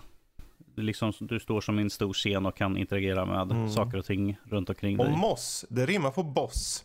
Och en kille som spöar säcker och boss gör det med bongotrummor. Det är en nyhet som kom ut här. Av alla saker att göra så är det alltså en snubbe som har köttat i det här spelet, och på 23 minuter så vann han den här bossen då med bongotrummor bara. Ja. Donkey Kong bongos. Otroligt. Är det något ni vill göra?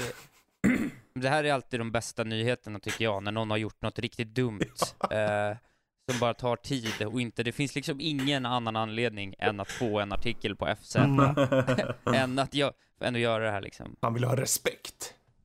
Ja, men det är nästan, är det respekt man får, eller är det bara så här det här är ju samma veva som när det var någon som spöade Dark Souls på, jag kommer inte ihåg ifall det var på en dansmatta eller ifall det var med en sån här gitarr. Just det. För jag kommer att de hade kört om hela spelet genom att använda det. Och man tänker, why? Ja, vad fick det? Ja. Är inte spelet utmanande nog redan innan? Jag körde inte ens, kan inte ens köra igenom ettan. Liksom. Jag kom inte förbi första stället. Så. Att de gör det på något helt annat som inte är tänkt. För jag bara, jag går och gömmer mig. Men Isak, du som har spelat mycket Sekiro. Att spöra en boss på 28 minuter. Vilken boss det är vet jag inte. Kanske någon av... Daniel Fredrik vet. Men spöade oss på 28 minuter med bongotrummor. Är det någonting som är liksom möjligt, och du känner så att men det här kanske är någonting? Alltså jag skulle kunna göra det om ekonomin i kontrollbehov skulle vara lite annorlunda. Och det skulle kunna vara typ som en del av någon så här jätteidiotisk 24 timmars livestream eller någonting. Då hade jag absolut kunnat försöka. Men Isak Wahlberg privat kan inte tänka sig någonting onödigare att lägga sin tid på än det här. Det verkar så otroligt dumt. Så du menar alltså om folk hör av sig till er i mängder och sen så får ni massor med Patreons. Vem vet, ni kanske har ett mål där. Så här, Patreon-mål. Nå den här nivån. Då kör Isak bongos. 24 timmar tänkte jag säga. Men 12 då. Ja, jag kan lova nu. Får vi $1,000 i månaden på vår Patreon, då blir det en 24 timmars livestream när jag försöker ta mig an första bossen på bongotrummor i 24 timmar. Det, ja, oavbrutet. Går det att koppla in bongotrummor så lätt alltså? Alltså, det funkar på alla spel, bongotrummor, eller? Hur fan funkar det? Jag vet inte, det är väl via datorn. Ja, omvandlare och grejer. Ja, ja. Antagligen via datorn. Ja, ja. Det är rörigt. Spännande, spännande. Men då så, för jag tänkte vi har här, det kan vi ju riva av lite snabbt, för Epic kom ju ut med ett litet statement. Eller det var Tim Sweeney idag, tror jag. Ed Honsson. Mm. Han sa att Epic kommer sluta med exklusiviteter om Steam också ger 88% av omsättningen till utvecklarna och utgivarna. Och ja, vad säger ni? Är det liksom bara pandering eller menande? Han menar det nog, tror jag. Mm. Känns som att Steam behöver göra någonting. Ja. Alltså, de har haft monopol på marknaden i så många år, och nu när de börjar sticka upp så landar vi i två läger. Antingen gillar man Epic eller så gillar man Steam. Mm. Och Steam har ju, som sagt, de har ju de här funktionerna för att de utvecklar sin hårdvara, eller mjukvara rätt sagt, i så många år. Mm. Den är ju perfektionerad. Men Epic är EPG och de har ju sin gameplan. Alltså, den ligger ute. Mm. Så men du borde inte läsa och se vad som kommer i framtiden. Men som sagt, för utvecklarnas skull, när det kommer till spel, så är ju Epic ett fantastiskt alternativ. Mm. Och för oss konsumenter så sätter det ju press på allt och alla, vilket gör att vi kommer få bättre villkor i framtiden att kunna köpa spel. Mm. Jag tycker också att det är så jävla intressant ut PR-synpunkt, för de har ju varit och petat på Steam ganska mycket och känner sig nog ganska glada med den position de har fått så pass snabbt, Epic. Absolut. Och min syn är väl att när de tar upp det här, alltså jag tror ju att de vet om att Absolut. Steam är på väg att sänka priserna. Och istället för att ge Steam fördelen av att framstå som the good guy, då har de bara snott hela nyheten. Så att när Steam väl sänker priserna, för det måste de göra nu, annars, för då ser de ju själva, de kommer ju tappa, alltså de måste ha tappat så mycket pengar det senaste halvåret så att det inte finns liksom. Ja, om det är något som de är vana vid, Steam, det är ju liksom bara luta sig tillbaka och casha in hela tiden. För de har ju inte haft någon riktigt stor utmanare som har kommit och stuckit upp ju. Så de har ju bara suttit liksom att folk måste betala där de gör, så nu kommer de här. Så nu måste, som du säger, att det kommer ju bli någon förändring, för att de har ju ingen val längre nästan. Nej, men precis. Och då sitter ju de så jävla bra. Då kan de säga så här, vad bra, då slutar vi med exklusiva titlar, så plockar de ännu mer goodwill-poäng. Och så får de det att framstå som att det är Epic Games Store som har liksom drivit spelbranschen till en bättre plats. När de egentligen bara, för jag lovar att det här kommer hända, och så är det egentligen bara att de gör 2 stycken uttalanden. Gör ingenting annat mer än att bara sköta sin business. Men de kommer sno hela nyheten från Steam liksom. Precis. Ja, för han har ju kommit med uttalanden förut liksom, som jag tycker också har varit väldigt väl, alltså rent PR-mässigt. Och det är ju som du säger ungefär som det här, att det är ju en fråga om att en oundviklig sak kommer att ske, och då kan man ju kapitalisera på det på rent PR-mässigt liksom. Ja. Ja, nej, det blir superintressant att se lite vad faktiskt, när det händer snarare. För det är ju inte en fråga om känns det längre, utan det känns som när. Vi tvingar fram ett Half-Life 3. Ja, du det. Ja. Mm. Kommer aldrig ske. Kommer aldrig tillbaka på topp. Vi kommer inte få se en enda 3. Det är ingen omöjlighet. Alltså, väl måste ju få tillbaka sina... Det finns inga kvar där som gör spel. Men var inte... De hade sitt kortspel och det dog ju totalt. Men tog inte väl vinn... Nej, det kanske var något annat spel. Spränger då. Skitsamma. Nej, glömmer jag så. Mm. För alla som har jobbat på de där spelen har mer eller mindre stuckit. De har inga manusförfattare, de har inga utvecklare kvar egentligen. För alla har liksom gett upp, för att de vet att vi kommer aldrig få göra de här spelen som vi har väntat på i långt över 10 år nu. Så att det sker inte. Nej, men det är ju ett sätt för dem att kunna få tillbaka sina... användare. Ja, skulle de sänka allt det här och ge ut en, jag vet inte hur många 3 det blir nu för tiden, så men att en jävla massa blir det, då skulle de ju få väldigt mycket förtroende från folket tillbaka, en som har tjatat på alla de här sakerna. Ja. Dels från spelutvecklare, de ser liksom att okej, de kör i samma takt, då kan vi stanna kvar på Steam, för att de har ju fortfarande en större mängd av spelarbas. Och ifall de har samma priset, då behöver de inte ta Epic eller något annat. Då kan de ju bara ta Steam för att där finns det mest folk. Vilket kan betyda en större summa för dem. Och sen blir det för oss spelare, kan det bli bättre också ifall vi får lite nya roliga spel som vi har väntat på länge. Ja, jag tänker för... jag är starkt skeptisk. Å andra sidan, jag tror faktiskt Steam görs, eller Valve gör saker i bakgrunden. För jag tänker för Bethesda kom ju ut på Twitter och sa att de här spelen som vi har, de kommer släppas på Steam. De var väldigt tydliga med det. Det var ju hela de här, det var ju kommande Doom och Rage och vad nu mer de hade som kommer snart. Och det var ju så ett tydligt statement om att de här kommer finnas tillgängliga på Steam. Ja, men frågan kan ju vara det ifall, för att de ligger inte bra till på PR-mässigt, så det kan vara en grej för liksom att vi finns på Steam för att alla verkar älska Steam. Kanske. Och inte idag Epic. Vi får väl säga det här så kanske vi får lite pluspoäng i kanten. Jag har en känsla bara av att Valve gör mer bakom kulisserna än man tror. Och förr eller senare kommer vi se. För det här som att de ska restaurera, eller de ska göra om hela... det kommer ju en beta-version av Steam nu i sommar som ska komma ut. Som sägs vara ganska så rejält. En rejäl overhaul. Och jag tror det är en effekt av det här. Och jag hoppas det är en effekt av det här. För de behöver få tummen ur röven faktiskt. Ja, det är ganska mycket. Alltså bara en sån sak som vilka spel som Epic ger bort. Liksom. Och det där händer ju också. Alltså, så här, har man lite koll på de där grejerna. Så kan man ju liksom få. Du kan ju få 2-3 högkvalitativa spel i månaden. Yes. Helt jävla gratis. Jag plockade ner Tacoma från Humble Bundle här för ett tag sedan helt gratis liksom.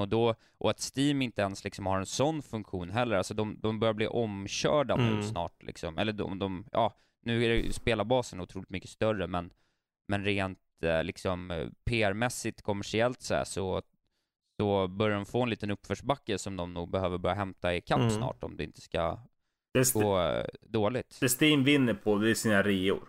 Alltså att de har så sinnessjuka reor. Ja, det är sant. Både ja och nej. För de där reorna gjorde de ju om för 3-4 år sedan. Så att de var ju fasta. Förut hade de ju blixtreor som verkligen var låga priser. Men... Och ju närmare slutet på rean kom så höjde de ju liksom hur mycket rabatt man fick. Men sen så kom det ju en förändring som gjorde att de var tvungna att ha fasta priser. Alltså fasta procent varje gång liksom. Så reorna som kommer, de är alltid samma reor. Det är bara att det kommer in kanske nya spel och det är de man kollar på. Men då snackar vi kanske 10% rabatt. Eller okej. Ja. Så back de reorna har stagnerat ganska bra. Ganska rejält tyvärr. Ja, de där förra, jag kommer ihåg stressen där när någonting var nere på 66%. Man var så här, den kan vara 75 imorgon alltså. Ja. Kanske väntar. Jag tyckte om det faktiskt.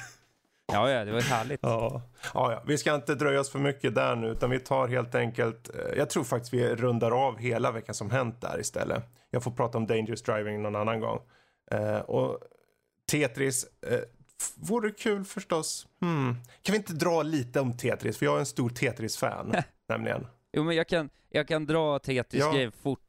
Jag fick ju i påsk, på torsdagen där, på jobbet. Ja, just det. Det var någon kollega som sa till mig så här: Isak, har du ställt ett påskägg utanför kontoret? Jag bara, nej, varför skulle du gjort det? Ja, det står ditt namn på.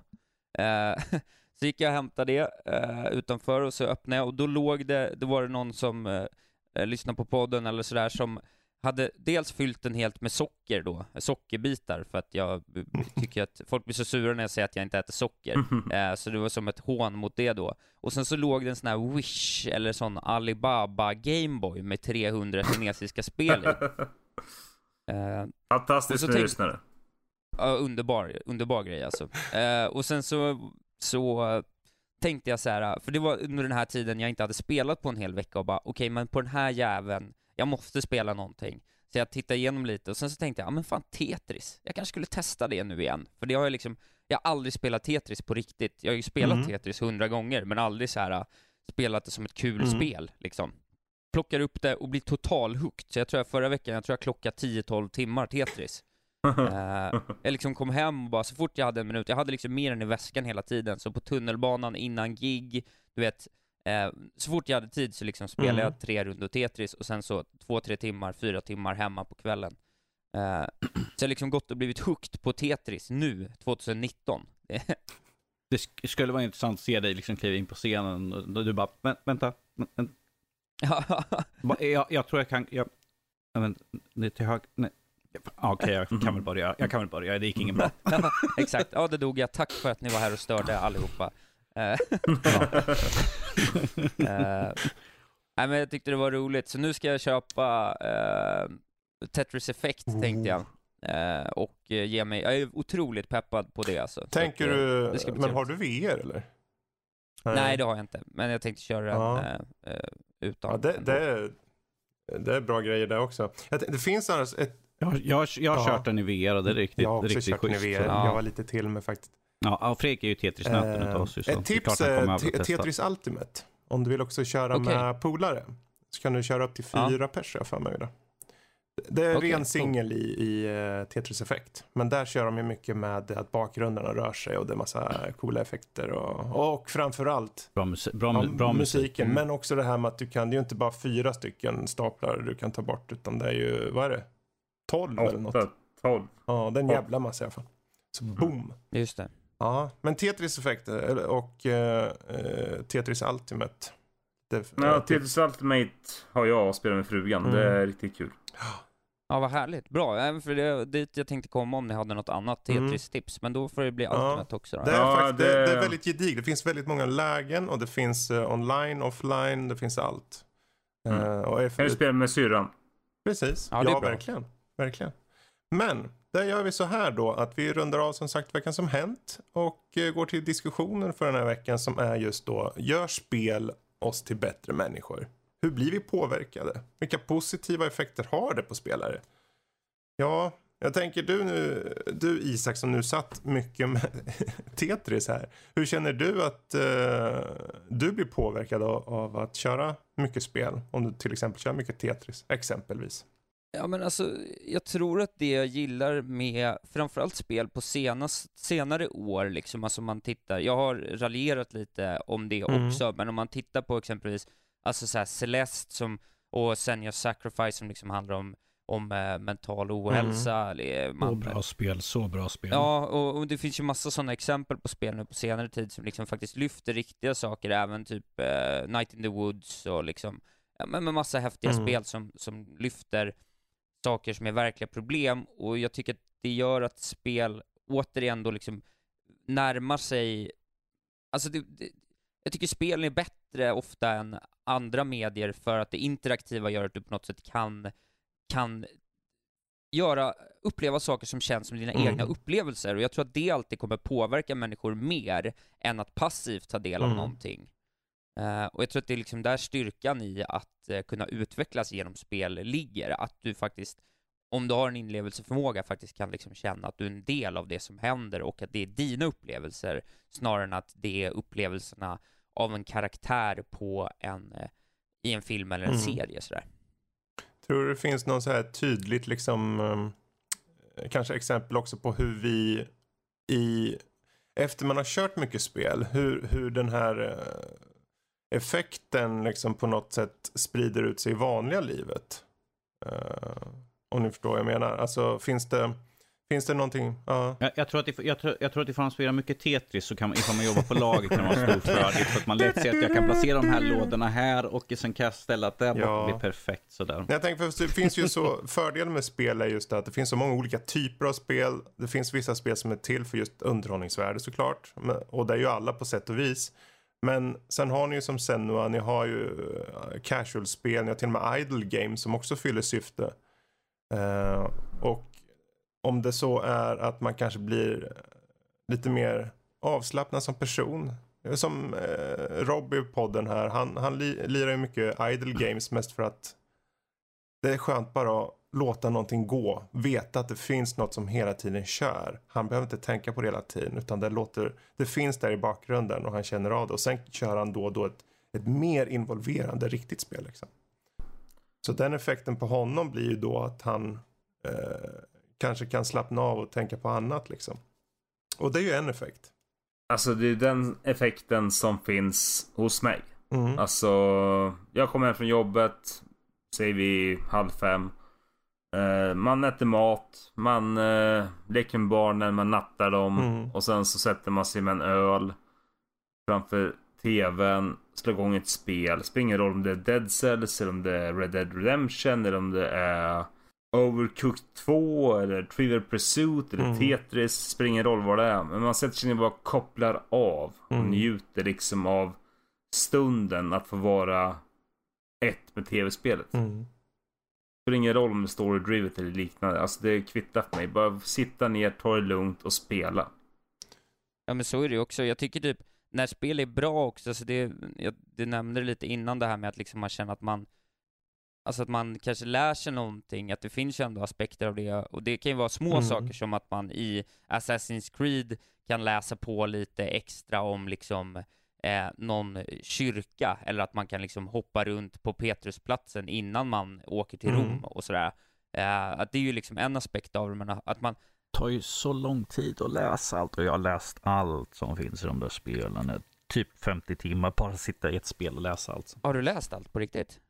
Yes. Oh, jag sitter så fort det kommer upp en, liksom, du har fått en ny sak som du kan läsa om, du pausar, går in, läser igenom allting och sen fortsätter jag spela. Då har du lärt dig hur mycket som helst ju. Det är ju strålande. Det stannar inte kvar. Jag är för gammal, det stannar inte kvar. Det in genom synnerven och sen ut genom arslet sådär liksom. Det är inte ut genom arslet?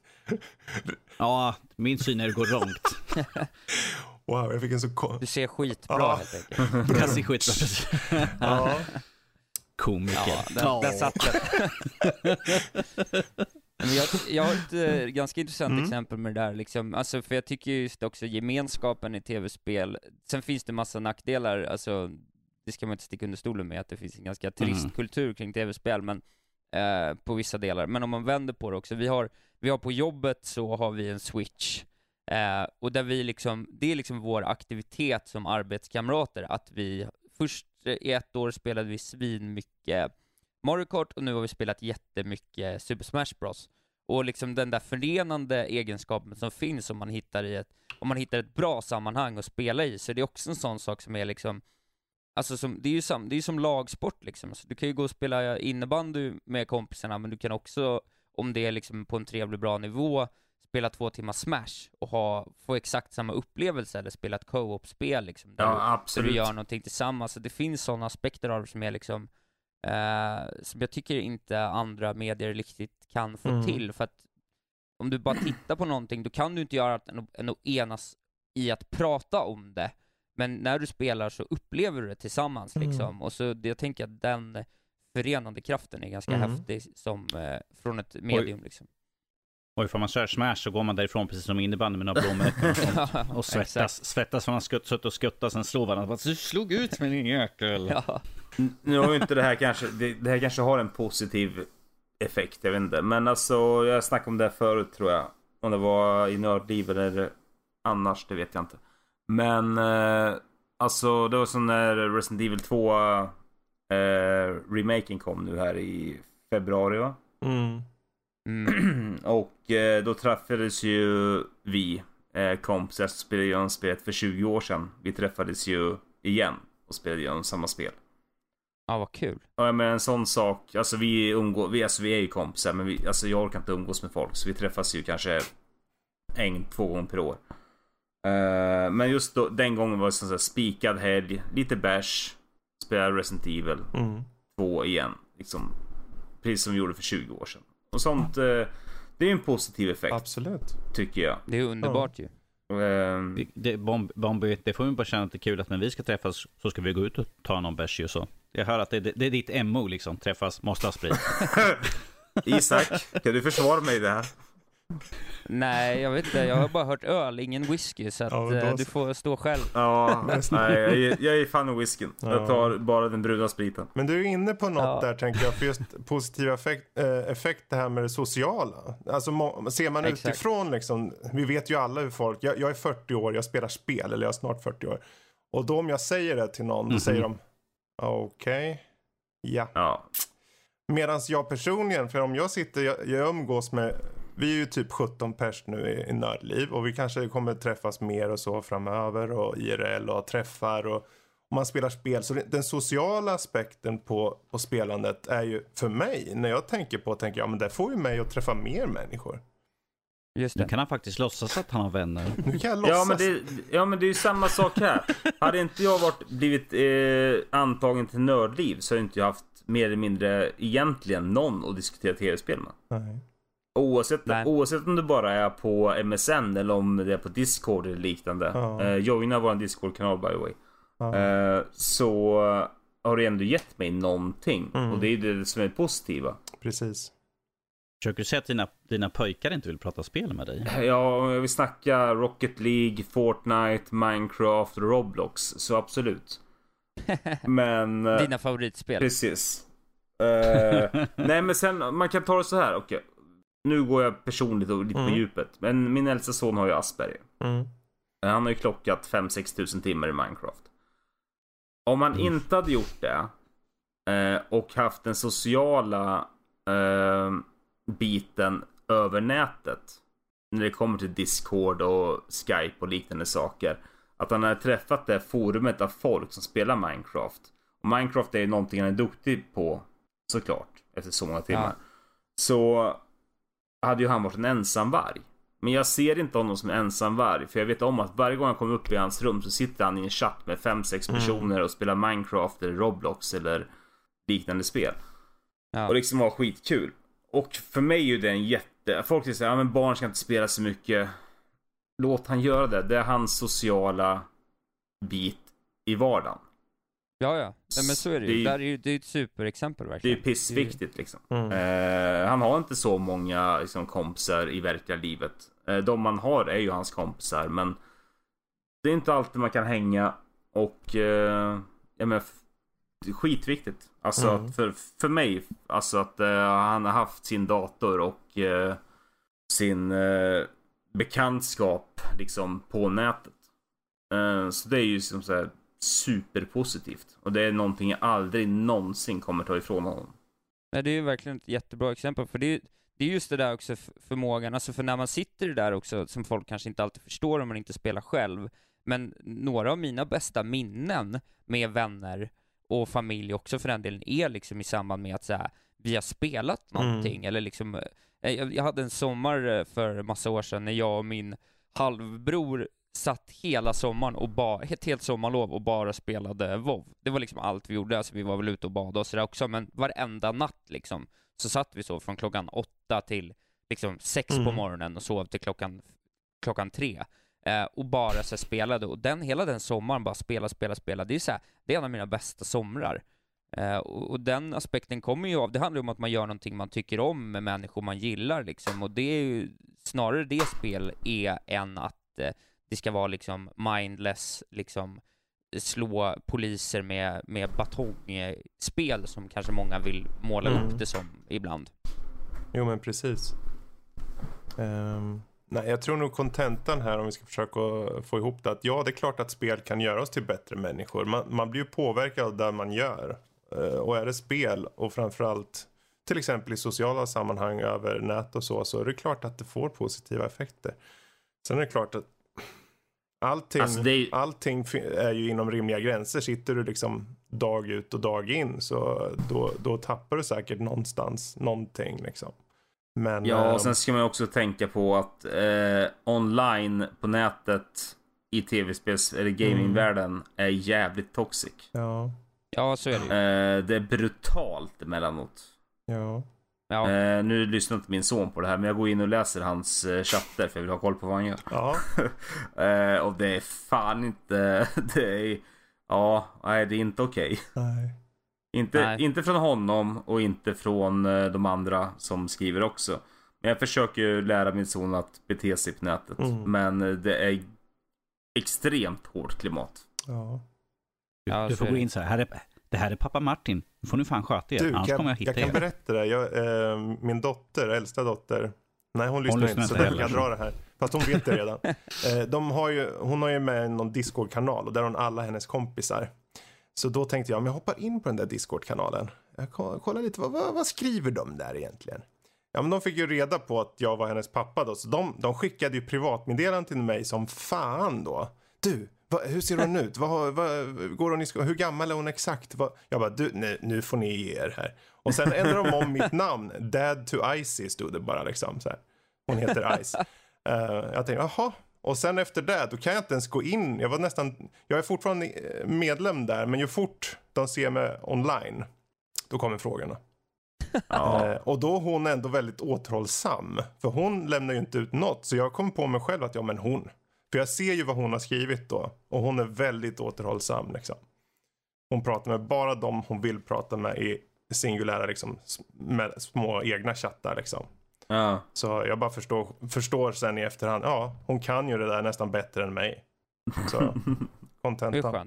Du skulle skapa ett nytt konto och loggat in utan annat namn såklart. Ja, men du vet, jag testade ju bara. Jag har ju redan inlogget och allting. Jag har ju Discord, så jag bara gick med i den där gruppen. Och så såg de, eller de såg ju inte att det var ju hon som sa det. Eller så kom det fram på något sätt. Och vips. Ja. Var någon som, djungeltrumman går. Ja, djungeltrumman går, så kommer den så här: "Hi daddy." Man bara, vem fan är du? men hur som haver, jag tror nog att vi också sätter punkt på den här diskussionen faktiskt. Jag tycker det var bra. Vi kom någonting fram någonstans. Ja. Någonting. Mycket rabblande. Ja. Jag menar, är det så här? Det var fint att höra om din son, tycker jag. Ja, det var jättebra, det var faktiskt. En fin berättelse.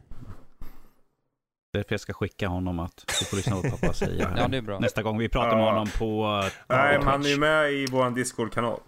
Ja, just det. Ja, just det. Mm.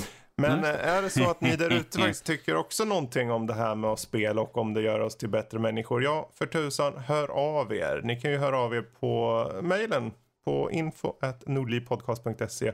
Sen så finns ju såklart även Twitter och Instagram med @nordliv.se. Helt enkelt. Du Isak, när åt du socker senast? Jag åt faktiskt en halv semla på semmeldagen. För det hade jag unnat mig själv sen innan. Och sen åt nog en bulle på julafton. För det var mormor som hade bakat. När blev det att du liksom, nu ska vi dra ner på det här? Var det i samband med att du började träna eller något? Eller var det bara att du bestämde dig för den veckan då? Det var så dumt att jag sa till min syster att hon skulle få 10 lax som hon inte åt socker på ett år. Du vet, alltså jag hade ju inte råd med, men jag tänkte att det var så långt bort så att det skulle lösa sig. Mycket brun sprit bakom det här förslaget. Det var dumt. Det var väldigt dumt. Ja, nu vet jag, han äter inte socker för han måste spara in så att han har råd att ge pengar till sig. Alltså. Du vet, en KitKat kostar 12 kronor. Det får man ju lägga undan på sparkontot. Förråd istället. Nej, men sen så började farsan också. För att han blev sparad av min syster. Och sen så hade de varit igång hela sommaren. Och så började jag träna ordentligt. Och då kände jag så här, men vad fan, jag har ju bättre disciplin än dem. Så att, då körde jag också igång. Bara. Det var inte så mycket mer med det. Så jag stod också och valde om jag skulle sluta snusa eller om jag skulle sluta med socker. Okej. Och då tänkte jag då snusar jag hellre. Okay. Jag tror att Bombi håller med dig. Ja. Alla dagar i veckan. När slutar du snusa då? Ja, det blir nog i sommar. Jaha. Också faktiskt. Ja, sen har jag finns nästan ingenting mer än alkohol att sluta med, så det. Ja, men lite alkohol kan få vara kvar, tycker jag. Det får vara kvar, annars så. Jag vill bara säga så här, att även renlevans människor dör. Ha kul medan du lever. Ja, men så är det ju. Ja. Så är det. Men jag har ganska kul, det lovar jag. Ja, sen handlar det om vilken definition man har för vad kul innebär såklart också. Men hur som helst, jag tyckte det var jättekul att du kunde och hade tid att vara med. Det var superskojigt. Och är det så att du en vacker dag känner igen att du vill vara med, så är det bara hojta till. Kul, och du får ju hälsa Robin, om han mot förmodan inte hör det här, att han är jättevälkommen också. Ja, du får lura innan. Ja, jag ska ligga på. Jag tror att ni skulle gilla att prata även med honom. Ja, det tror jag. Jag tänker, vi har ju E3 snart nu. Det finns ju mycket att snacka om här till sommaren. Jag vet inte hur mycket jag personligen älskar ju allt med E3. Jag är lite fånig på det sättet. Ja, det är underbart. Ja, du tycker också om. Ja, älskar men då E3. Så.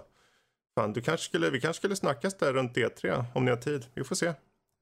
Ja, men absolut. Det kan vi ju kolla på. Det ska vara jätteroligt. Kanske vi kan få med Robin på samma gång. Ha med er båda. Vad vet jag? Ja, det gärna. Hur som helst, vart hittar man dig utöver just kontrollbehov då? Jag har en liten pluggrunda då.